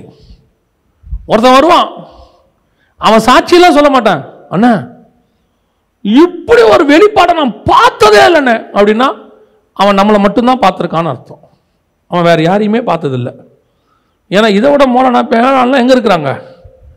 நம்ம ஊரில் சொல்லுவாங்கல்ல நான் ஓட்ட ஓட்டப்பந்தயத்தில் ரெண்டாவது வந்து ப்ரைஸ் வாங்கிட்டேன் அப்படிமா எத்தனை பேர் ஓட்டினீங்க? ரெண்டு பேர். அதில் அவன் ரெண்டாவது. அதில் சொல்லுவான் அண்ணே தமிழ்நாட்டில் உங்களை மாதிரி யாருமே இல்லை. அப்படின்னு அவனுக்கு தெரிஞ்சது நம்மளை மட்டும்தான். இன்னும் வேறு யாரையும் பார்க்கலன்னு அர்த்தம். நமக்கு தெரியணும். இந்த பையன் சொல்கிறது பொய். நீ யாருன்னு யாருக்கு தெரியும்? நமக்கே தெரியும். நம்மில் ஒருவனும் இங்கே பெரியவன் என்று இல்லை. இங்கே ஒருவனும் சிறியவன் என்று இல்லை. இங்கே ஒருவர் இருக்கிறார் அவர்தான் பெரியவர். நாம் அவர் அத்தனை பேருக்கும் வேலை செய்வதற்கு அழைக்கப்பட்டவர்கள். அல்லேலூயா. இது ரெண்டாவது ஒரு மனம் இல்லாமல் போவதற்கு காரணம். கடைசியா ஒரு நெகட்டிவ் ஒரு மனம் இருக்கு. இந்த ஒரு மனம் வரக்கூடாது. புரியுதா? வாசிங்கள் யோவான் எழுதின சுவிசேஷம் இருபத்தோராம் அதிகாரம் மூன்றாவது வசன வாசி. சீமோன் பேதுரு மற்றவர்களை நோக்கி மீன் பிடிக்கப் போகிறேன் என்றான். அதற்கு அவர்கள் நாங்களும் உம்முடனே கூட வருகிறோம் என்றார்கள். அவர்கள் புறப்பட்டு போய் உடனே படவேறினார்கள். அந்த ராத்திரியிலே அவர்கள் ஒன்றும் பிடிக்கவில்லை. இது மிக முக்கியமான ஒரு மனம். இது வரைக்கும் ஒரு மனம் வரணும் தானே பார்த்தோம். இப்போ இந்த ஒரு மனம் வரக்கூடாது. இது என்ன ஒரு மனம் தெரியுமா? ஏசுநாதர் இல்லை. போய் ஒரு நாள் ரெண்டு நாள் தான் ஆகுது. புரியுதா? ரெண்டு நாள் தான் ஆகுது. அதுக்குள்ளேயே இவனுக்கு எதிர்காலத்தை பற்றின பயம் வந்துருச்சு. ஏன்? ஏசுநாதர் கூட இருக்கிற வரைக்கும் என்ன வரல? ஒரு கவலையும் இல்லை. ஏசுநாதர் எப்படி வச்சுருந்தாருன்னு கேட்டிங்கன்னா மூன்றரை வருஷம் கூட வச்சுருந்தாரு. மூன்றரை வருஷமும் ஃபாஸ்டிங் கிடையாது. மூணு வேலையும் சாப்பாடு. புரியுதா? யோவானுடைய சீசர்கள் வந்து கேட்குறாங்க இயேசுநாதர்கிட்ட. என்ன கேட்குறாங்கன்னா யோவான் எங்களெல்லாம் ஃபாஸ்டிங் போட்டு சாவடிக்கிறான். ஆக்சுவலாக இருதயத்தில் அதான் எண்ணம். யோவான் எங்களுக்கு ஃபாஸ்டிங் போடுறாரு. இவங்களுக்கு நீங்கள் ஃபாஸ்டிங் போடுறது இல்லையா? அப்படின்னா ஏசுநாதர் வந்து என்ன சொல்லணும்னா இவன்லாம் இருக்க மாட்டான்டா. அப்படி தான் நியாயமாக சொல்லணும். அவர் அப்படி சொல்லலை. அவர் டீசெண்டாக சொல்கிறாரு மணவாளன் எடுக்கப்படும் காலம் வரும். அப்பொழுது அவர்கள் உபவாசம் இருப்பார்கள். ஏன்னா சாப்பாடு கிடைக்காதுன்னு அர்த்தம்.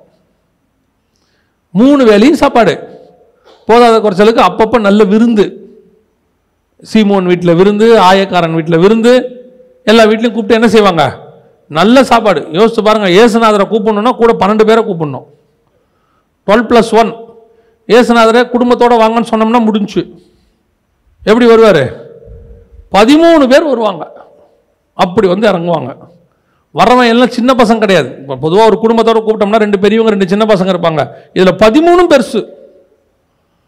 அப்படியே உள்ளே அப்படி வருவாங்க. வத்தாததுக்கு எந்த அற்புதம் செஞ்சு முடித்தாலும் மிச்ச மீதியை யார் எடுத்துப்பா? இவங்க எடுத்துருவாங்க. கூட நிறைய அல்லுங்கள் பன்னெண்டு பேர் எடுத்துருவா. மிச்ச மீதி ஃபுல்லாக இங்கே தான் வேறு யாருக்கும் கொடுக்கறதில்ல. அதை விட முக்கியம் என்ன பண்ணுவோம் தெரியுமா? அவனுக்கு இந்த ஓய்வு நாள் நல்ல நாள் கெட்டது நாள்னு கிடையாது. எந்த பக்கம் போனாலும் வயலில் இருக்கிறத கடிச்சு குறித்து சாப்பிட்டுட்டே போவான். வயலில் இருக்க ஏ அவன் ஓய்வு நாள் ஆண்டவர் சொல்கிறான் அவனுக்கு ஓய்வு நாள் ஆகுது நல்ல நாள் ஆகுது அவன் பாருன்னு சாப்பிட்டு போயிட்டே இருப்பான். எங்கேயும் விட்டு வேற கொடுக்க மாட்டார் இவர். யாருக்கிட்டையும் என்ன செய்ய மாட்டார் பிள்ளைகளை? விட்டு கொடுக்க மாட்டார். இவர் தனியாக இவர் இவருக்கு தெரியும். வாங்க தின்னுங்க சாப்பிடுங்க. நல்லா சாப்பிடுங்க. ஒரு நாள் வரும். ஒரு நாள் வரும். எனக்கு ரொம்ப ஆச்சரியப்பட்ட ஒரு விஷயம் பைபிளில் என்னன்னு கேட்டிங்கன்னா யோவான் எழுதின சுவிசேஷம் நாலாம் அதிகாரத்தில் இருக்குது. இயேசு சமாரிய ஸ்திரீ கிட்ட பேசிக்கிட்டு இருப்பார். பேசிகிட்டு இருக்கும்போது இவங்கெல்லாம் எங்கே போயிருந்தாங்கன்னு வசனம் சொல்லும். அழகாக இருக்கும். யோவான் நாலு ஏழு வாசிங்க. அவருடைய சீஷர்கள் போஜன பதார்த்தங்களை கொள்ளும்படி ஊருக்குள்ளே போயிருந்தார்கள். நல்லா கவனிச்சு பாருங்க. உலகத்திலேயே ஒரு ஆளுக்கு சாப்பாடு வாங்க பன்னெண்டு பேர் போனது இவனுங்க தான். நல்லா பார்த்துருக்கீங்களா? நம்ம பன்னெண்டு பேருக்கு சாப்பாடு வாங்க ஒரு ஆள் போவோம். மிச்சம் மீதி இல்லைன்னா ரெண்டு பேர் போவோம். வாடா தூக்கிட்டு வரலான்னு ரெண்டு பேர் போவோம். ஒத்தாளுக்கு சாப்பாடு வாங்க எத்தனை பேர் போயிருக்காங்க? அப்போனா என்ன அர்த்தம்? யோசித்து பாருங்க. நீ போனால் ஆளுக்கு நாலு இட்லி வாங்கிடுவா பத்தாது. நம்ம எல்லாரும் போவோம். ஃபுல் மீல்ஸ் முடிச்சுருவோம். இவர் ஒருத்தருக்கு என்ன பண்ணிடுவான் எப்படி பாருங்க. அருமையான சீஷர்கள். அவனெல்லாம் ஒன்றும் செய்யவே முடியாது. அதில் வந்து வேற என்ன தெரியுமா கேட்பான் ஒரு ஆளுக்கு தான் சாப்பாடு வாங்கிட்டு வந்திருக்கான். அதுலேயும் என்ன தெரியுமா சொல்லுவான்? அவருக்கு யாராவது போஜன பதார்த்தம் கொடுத்திருப்பார்கள். இதையும் சாப்பிட்றலான்னு பிளான் பண்ணுறான் அவன்.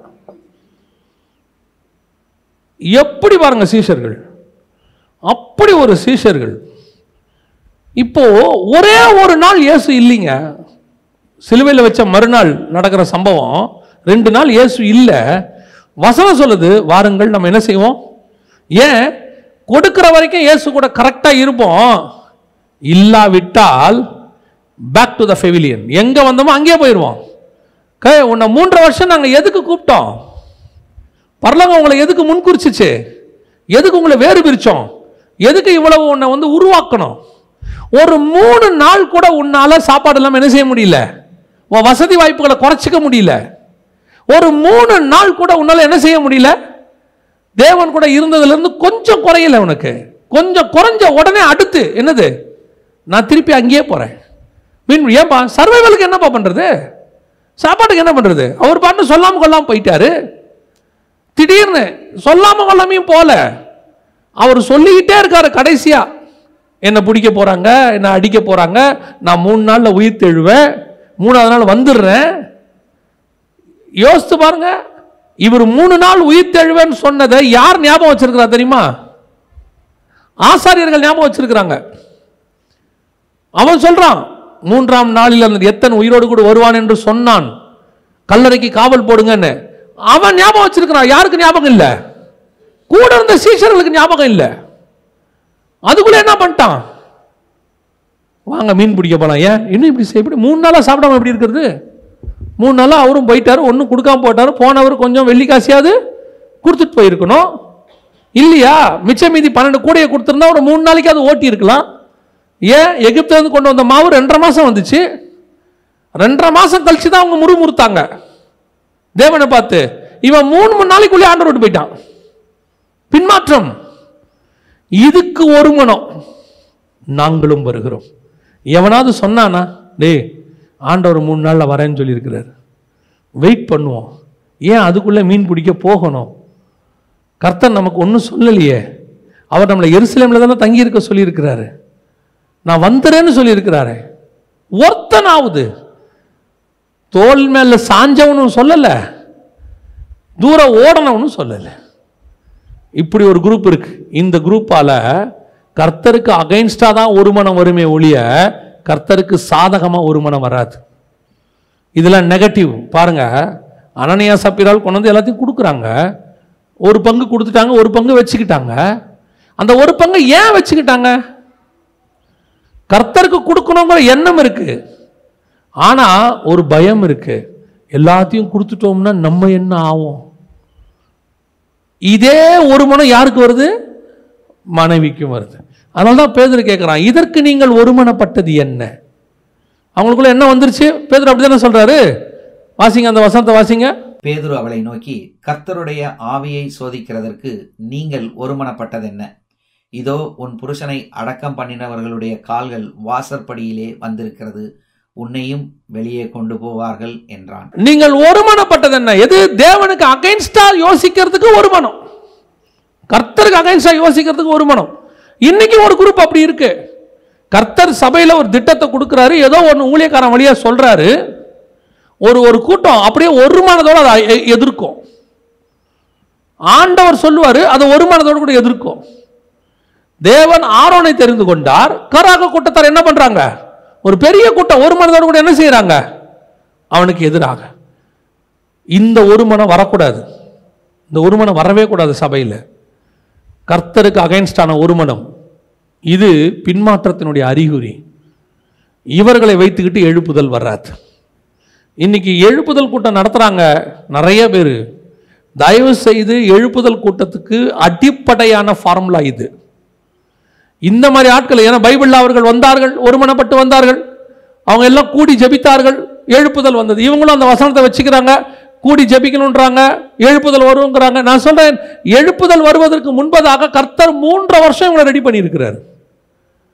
அந்த மூன்றரை வருஷம் ரெடி பண்ணியும் ரெடி ஆகாமல் மூன்றரை வருஷம் கழிச்சு இவங்க ரெடி ஆகுறாங்க. அப்பதான் இவங்களை வச்சு பெரிய காரியம் செய்ய முடிஞ்சிச்சு. இன்னைக்கு நாம எப்படிப்பட்டவங்களா இருக்கிறோம்? தேவனுக்கு அகைன்ஸ்டாக தேவ ஊழியக்காரங்களுக்கு அகைன்ஸ்டாக கூடுறதுல ஒரு மனம் ஒரு குரூப் இருக்குது. அவங்களுக்கு எதிராக பேசுறதுக்கு ஒரு குரூப் அகைன்ஸ்டாக பேசுறதுக்கு ஒரு குரூப் ஒரு மனதோட கூடும்.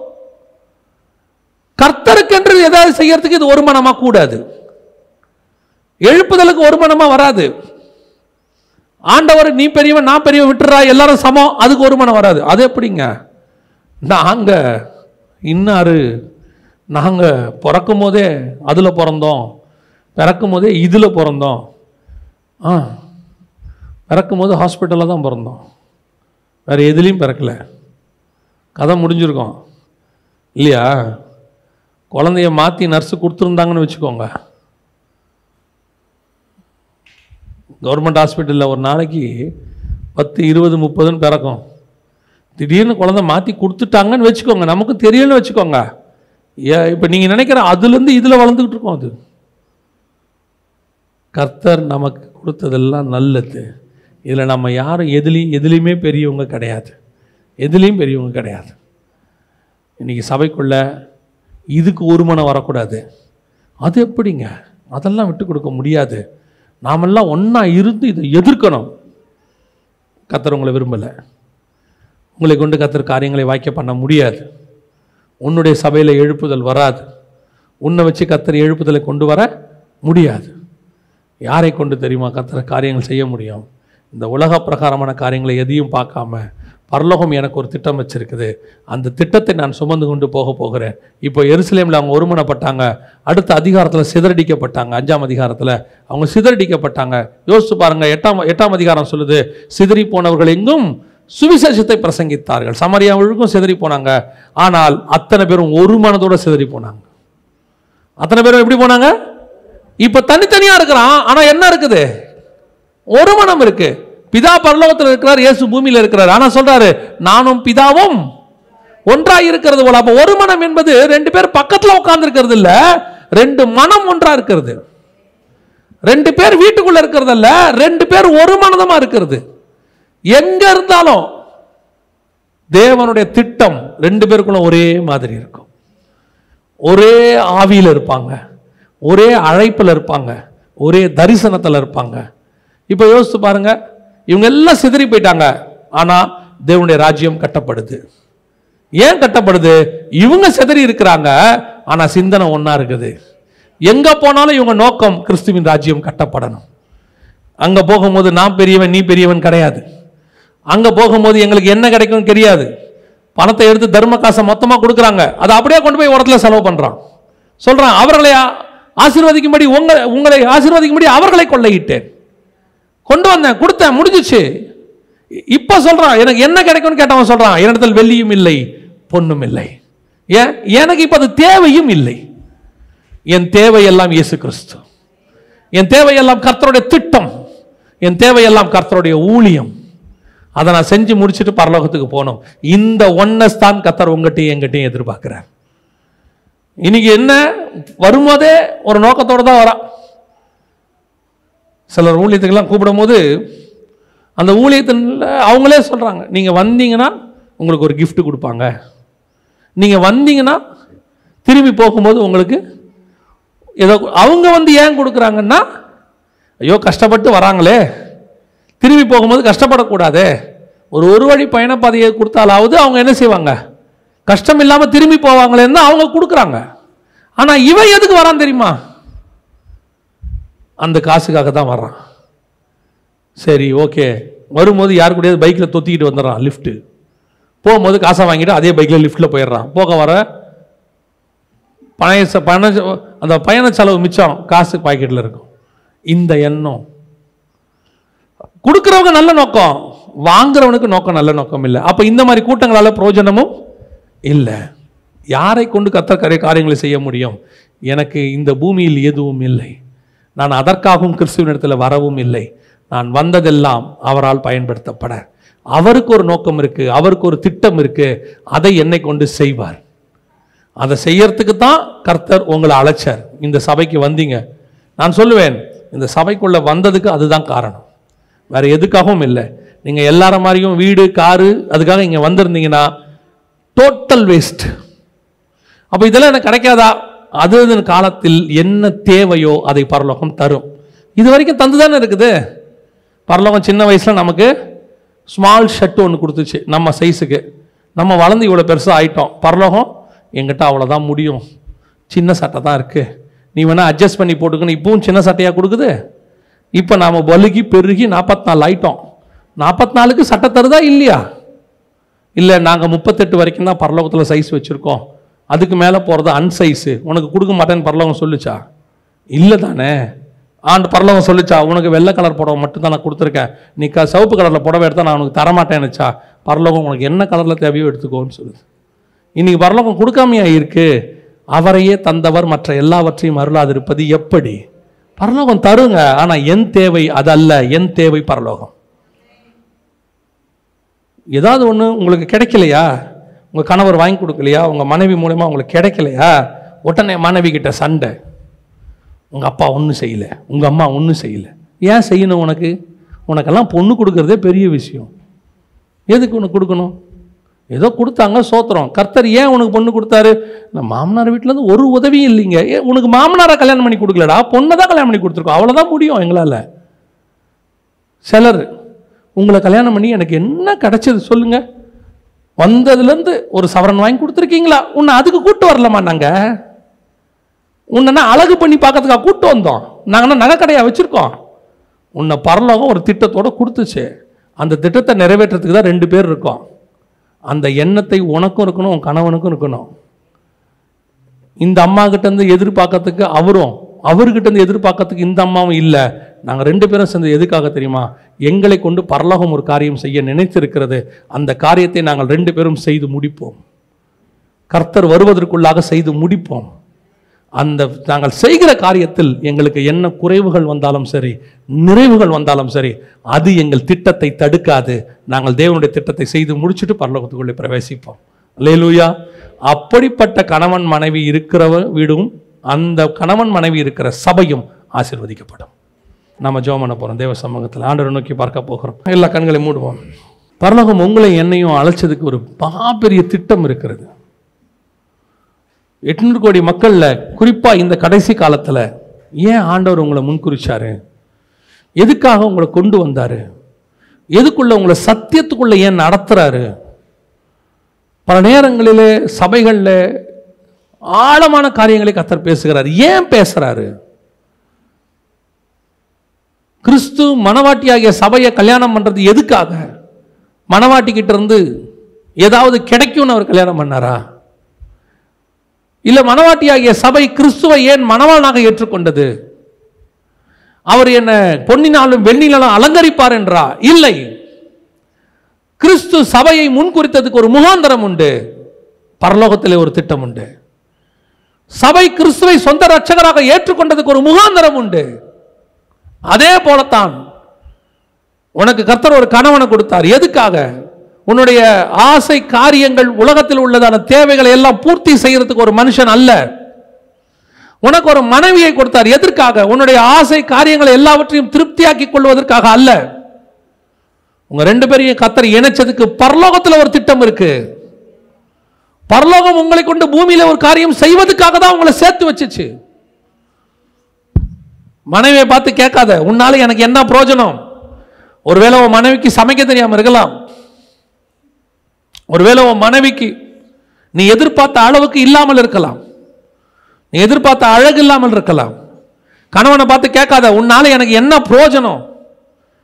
நீ எதிர்பார்த்த அளவுக்கு உன் கணவன் சம்பாதிக்காதவனாக இருக்கலாம்.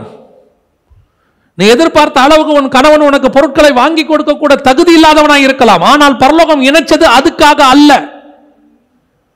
அதுக்காக அல்ல. உனக்கு கணவனை கொடுத்தது உனக்கு மனைவியை கொடுத்தது பரலோகத்தினுடைய திட்டத்தை நிறைவேற்றுவதற்கு. உங்கள் மூலமாக பரலோகம் வேணும்னு வச்சிருக்கு. நீ சாகும்போது பத்து சவரனோட சாகணும் என்பது பரலோகத்தினுடைய திட்டம் அல்ல.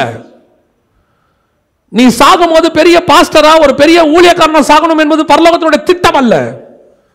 பரலோகத்துடைய திட்டம் உங்க ரெண்டு பேர் மூலமா பூமியில செய்ய வேண்டிய காரியத்தை செய்து முடிப்பது. அதற்கு யூ நீட் ஒன்னஸ் அந்த ஒன்னஸ் இல்லாம உன்னை வச்சு வேற எதுவுமே செய்ய முடியாது. இன்னும் பூமிக்குரிய உலக பிரகாரமான மாம்சத்துக்குரிய கண்களுக்குரியதான மாம்சத்துக்குரியதான காரியங்களை நீ தேடிக்கொண்டு உன் கணவனோடும் மனைவியோடும் நீ சண்டை போட்டுக் கொண்டிருப்பாய் என்று சொன்னால் உன்னை கொண்டு கிறிஸ்து செய்ய நினைத்த மேன்மையாக பரலோகத்தின் திட்டம் செய்ய முடியாது. அது அப்படியே நிற்கும் உனக்கு நூறு வயசாலும் நிற்கும் அதுக்கு தான் ஆண்டவர் ஒன்னஸ் அவங்கள்ட்ட எதிர்பார்த்துட்டு இருக்கிறார் உங்க ரெண்டு பேருக்குள்ள ஒன்னஸ் வந்தா மட்டும்தான் ஹெவனுடைய மிகப்பெரிய திட்டத்தை கத்தர் உனக்கு வெளிப்படுத்தி கொடுப்பார். ஆனா உங்களுக்கு ஒன்னஸ் இருக்கு. எதுல இருக்கு தெரியுமா? கிறிஸ்துவுக்கு விரோதமா சிந்திக்கிறதுல இருக்கு. ரெண்டு பேருக்கும் ஒரே ஒன்னஸ் எப்படியாவது வரதை வச்சு சம்பாரிச்சு வீடு கட்டிடணுங்க சாவரத்துக்குள்ள. இது கிறிஸ்துவுக்கு விரோதமான ஒன்னஸ் எப்படியாவது அமெரிக்காவில் போய் செட்டில் ஆகிங்க அங்க நம்ம பிள்ளைகளை படிக்க வச்சுங்க. சாகும்போது நம்ம அமெரிக்கனா சாகணும். இது கிறிஸ்துவுக்கு விரோதமான ஒன்னஸ் நீ அமெரிக்கா போகிறது கிறிஸ்துவுக்கு விரோதம் இல்ல. கிறிஸ்து சொல்லாமல் போகிறது கிறிஸ்துவுக்கு விரோதம். உன்னை தேவன் எதுக்கு வச்சாரோ அந்த திட்டத்தை கண்டுபிடி. கணவனும் மனைவியும் சேர்ந்து அதை செய்யுங்க. அப்படிப்பட்ட கணவன் மனைவி இருக்கிற வீடு தான் ஒன்னஸான வீடு. அப்படிப்பட்ட கணவன் மனைவி இருக்கிற சபை தான் ஒருமனப்பட்ட சபை. யோசித்து பாருங்க சபைக்குள்ள எல்லா கணவனும் மனைவி இப்படி ஒன்னசோடு கூட இருப்பாங்கன்னா அந்த நூத்தி இருபது பேர் சபைக்குள்ள இருந்தா அந்த சபை எழுப்புதலுக்கு காரணமான சபையாக இருக்கு. உங்ககிட்ட கத்தர் அதைத்தான் இப்ப எதிர்பார்க்கிறாரு. அதான் எதிர்பார்க்கிறாரு. ஆண்டவர் உனக்கு ஒரு பெரிய திட்டத்தை வச்சிருக்கிறாரு. மோசேக்கு நோவாவுக்கு கர்த்தர் ஒரு பெரிய திட்டத்தை வச்சாரு.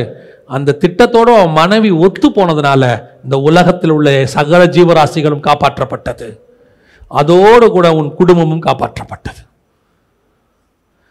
அந்த திட்டத்தை அந்த ஹெவன்லி பிளானை ரெண்டு பேரும் சேர்ந்து செய்யணும். ஆபரகாமுக்கு பரலோகத்தில் ஒரு திட்டம் இருந்தது. அது சாராளோடு கூட சேர்ந்து இருந்தது. அதை ரெண்டு பேரும் சேர்ந்து செய்யும் போது ஈசாக்கு கிறிஸ்துவின் சந்ததியை உருவாக்குறவனாய் மாறினான். அதுதான் கர்த்தர் உங்ககிட்ட கேட்குறாரு உலக பிரகாரமாக கணவனுக்கிட்ட சின்ன சின்ன காரியத்துக்கெல்லாம் சண்டை போட்டுக்கிட்டு இருக்காதீங்க. ஒருவேளை மனைவியால் நீங்கள் நினச்சபடி இருக்க முடியாட்டி அவகிட்ட சின்ன சின்ன காரியத்துக்கெல்லாம் சண்டை போட்டுக்கிட்டு இருக்காதீங்க. ஏன்? நீ எதிர்பார்க்குற எத்தனையோ காரியங்கள் உன் மனைவி மூலமாக உனக்கு செய்ய முடியாமல் போகலாம். ஆனால் ஒன்று மட்டும் நினச்சிக்கோ. இவளை கர்த்தர் எனக்கு கொடுத்தது என் ஆசை இச்சைகளை தீர்த்துக் கொள்வதற்கு மட்டுமல்ல இவள் மூலமாய் பரலோகத்தினுடைய திட்டத்தையும் சேர்த்து செய்வதற்கு. உன் மூலமாய் உன் கணவனுக்கு கணவன் மூலமாய் உனக்கு கிடைக்க வேண்டிய சில காரியங்கள் உனக்கு கிடைக்காமல் போகலாம். மேபி அடிப்படை காரியங்கள் கூட உனக்கு கிடைக்காமல் போகலாம். ஆனால் கர்த்தர் சொல்றாரு அது இல்லாவிட்டாலும் பரவாயில்லை. அவன் மூலமாய் உன் மூலமாய் பரலோகத்தில் நான் செய்ய வேண்டிய ஒரு மகப்பெரிய திட்டம் இருக்கிறது. ஆண்டவர்கிட்ட கேளு. ஆண்டவரே எதற்காக என்னை இணைத்தீங்க? நாங்கள் எதுக்காக ஒருமனப்பட்டு வந்தோம்?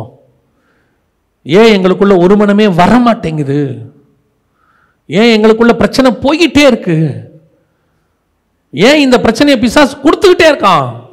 அவனுக்கு நல்லா தெரியும் நீ அந்த ஒரு திட்டத்தில் நீங்கள் ரெண்டு பேரும் ஒன்றா சேர்ந்துட்டீங்கன்னா உங்களை தடுக்க முடியாதுன்னு அவனுக்கு நல்லா தெரியும். அந்த திட்டத்தை நீங்கள் ரெண்டு பேரும் சேர்ந்து கண்டுபிடிக்க முடியாதபடிக்கு அவன் பிரச்சனை பண்ணிக்கிட்டே இருக்கான். இன்னைக்கு ஆண்டவர்கிட்ட கேள் ஆண்டவரே என்ன எனக்கு இன்னைக்கு நீங்கள் சொல்லி கொடுத்துருக்குறீங்க ஆண்டவரே. இன்னைக்கு நான் உட்காந்து கண்டுபிடிக்கிறேன். ஆயிரம் குறை இருக்கட்டும் என் மனைவி கிட்ட ஆயிரம் குறை இருக்கும் என் கணவங்கிட்ட ஆனா எங்களுக்கு ஒரு பாயிண்ட்டை நீங்க சேர்த்து வச்சிருப்பீங்க. அந்த பாயிண்ட்ல நாங்கள் போய் உட்காடுறோம் ஆண்டவரை. ஒப்பு கொடுப்போமா தெய்வ சமூகத்தில்? ஜெபிக்க விரும்புகிறவங்க கரங்களை ஆண்டவர்கிட்ட உயர்த்தி சொல்லுங்க ஆண்டவரே. இந்த நாள் எங்களுக்கு ஒரு பெரிய மாற்றத்தின் நாளாக இருக்கட்டும்பா. ஒரு விசேஷத்த நாளாக இருக்கட்டும் தகப்பனே. இங்கே நாங்கள் யாரும் இங்கே பெரியவங்க கிடையாது. சபையில் யாரும் பெரியவங்க கிடையாது.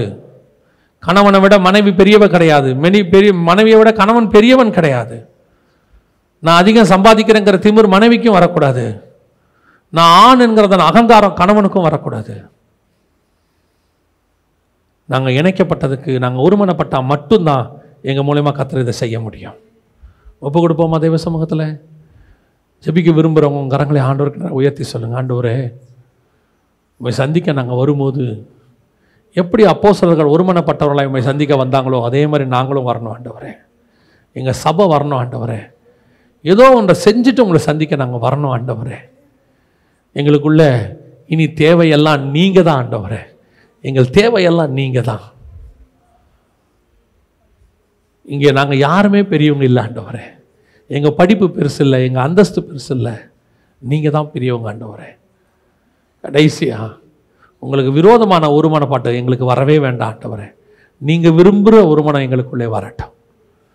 ஒப்பு கொடுத்து ஜோம் பண்ணுவோமா? எங்கள் சர்வ வல்லமையுள்ள ஆண்டவரே இந்த அருமையான நேரத்துக்காய் ஸ்தோத்திரம். நாங்கள் ஒருமனப்பட்டு ஜெபிக்கிறோம் ஆண்டவரே. நீர் விரும்புகிற ஒருமனம் எங்களுக்குள்ளே வரட்டும். மகிமையுள்ள கரத்தில் எங்களை தாழ்த்துகிறோம். நீர் விரும்புகிற எழுப்புதல் எங்கள் மூலமாய் வரட்டும். எங்கள் ஆண்டவர் இயேசுவின் நாமத்தில் பிதாவே.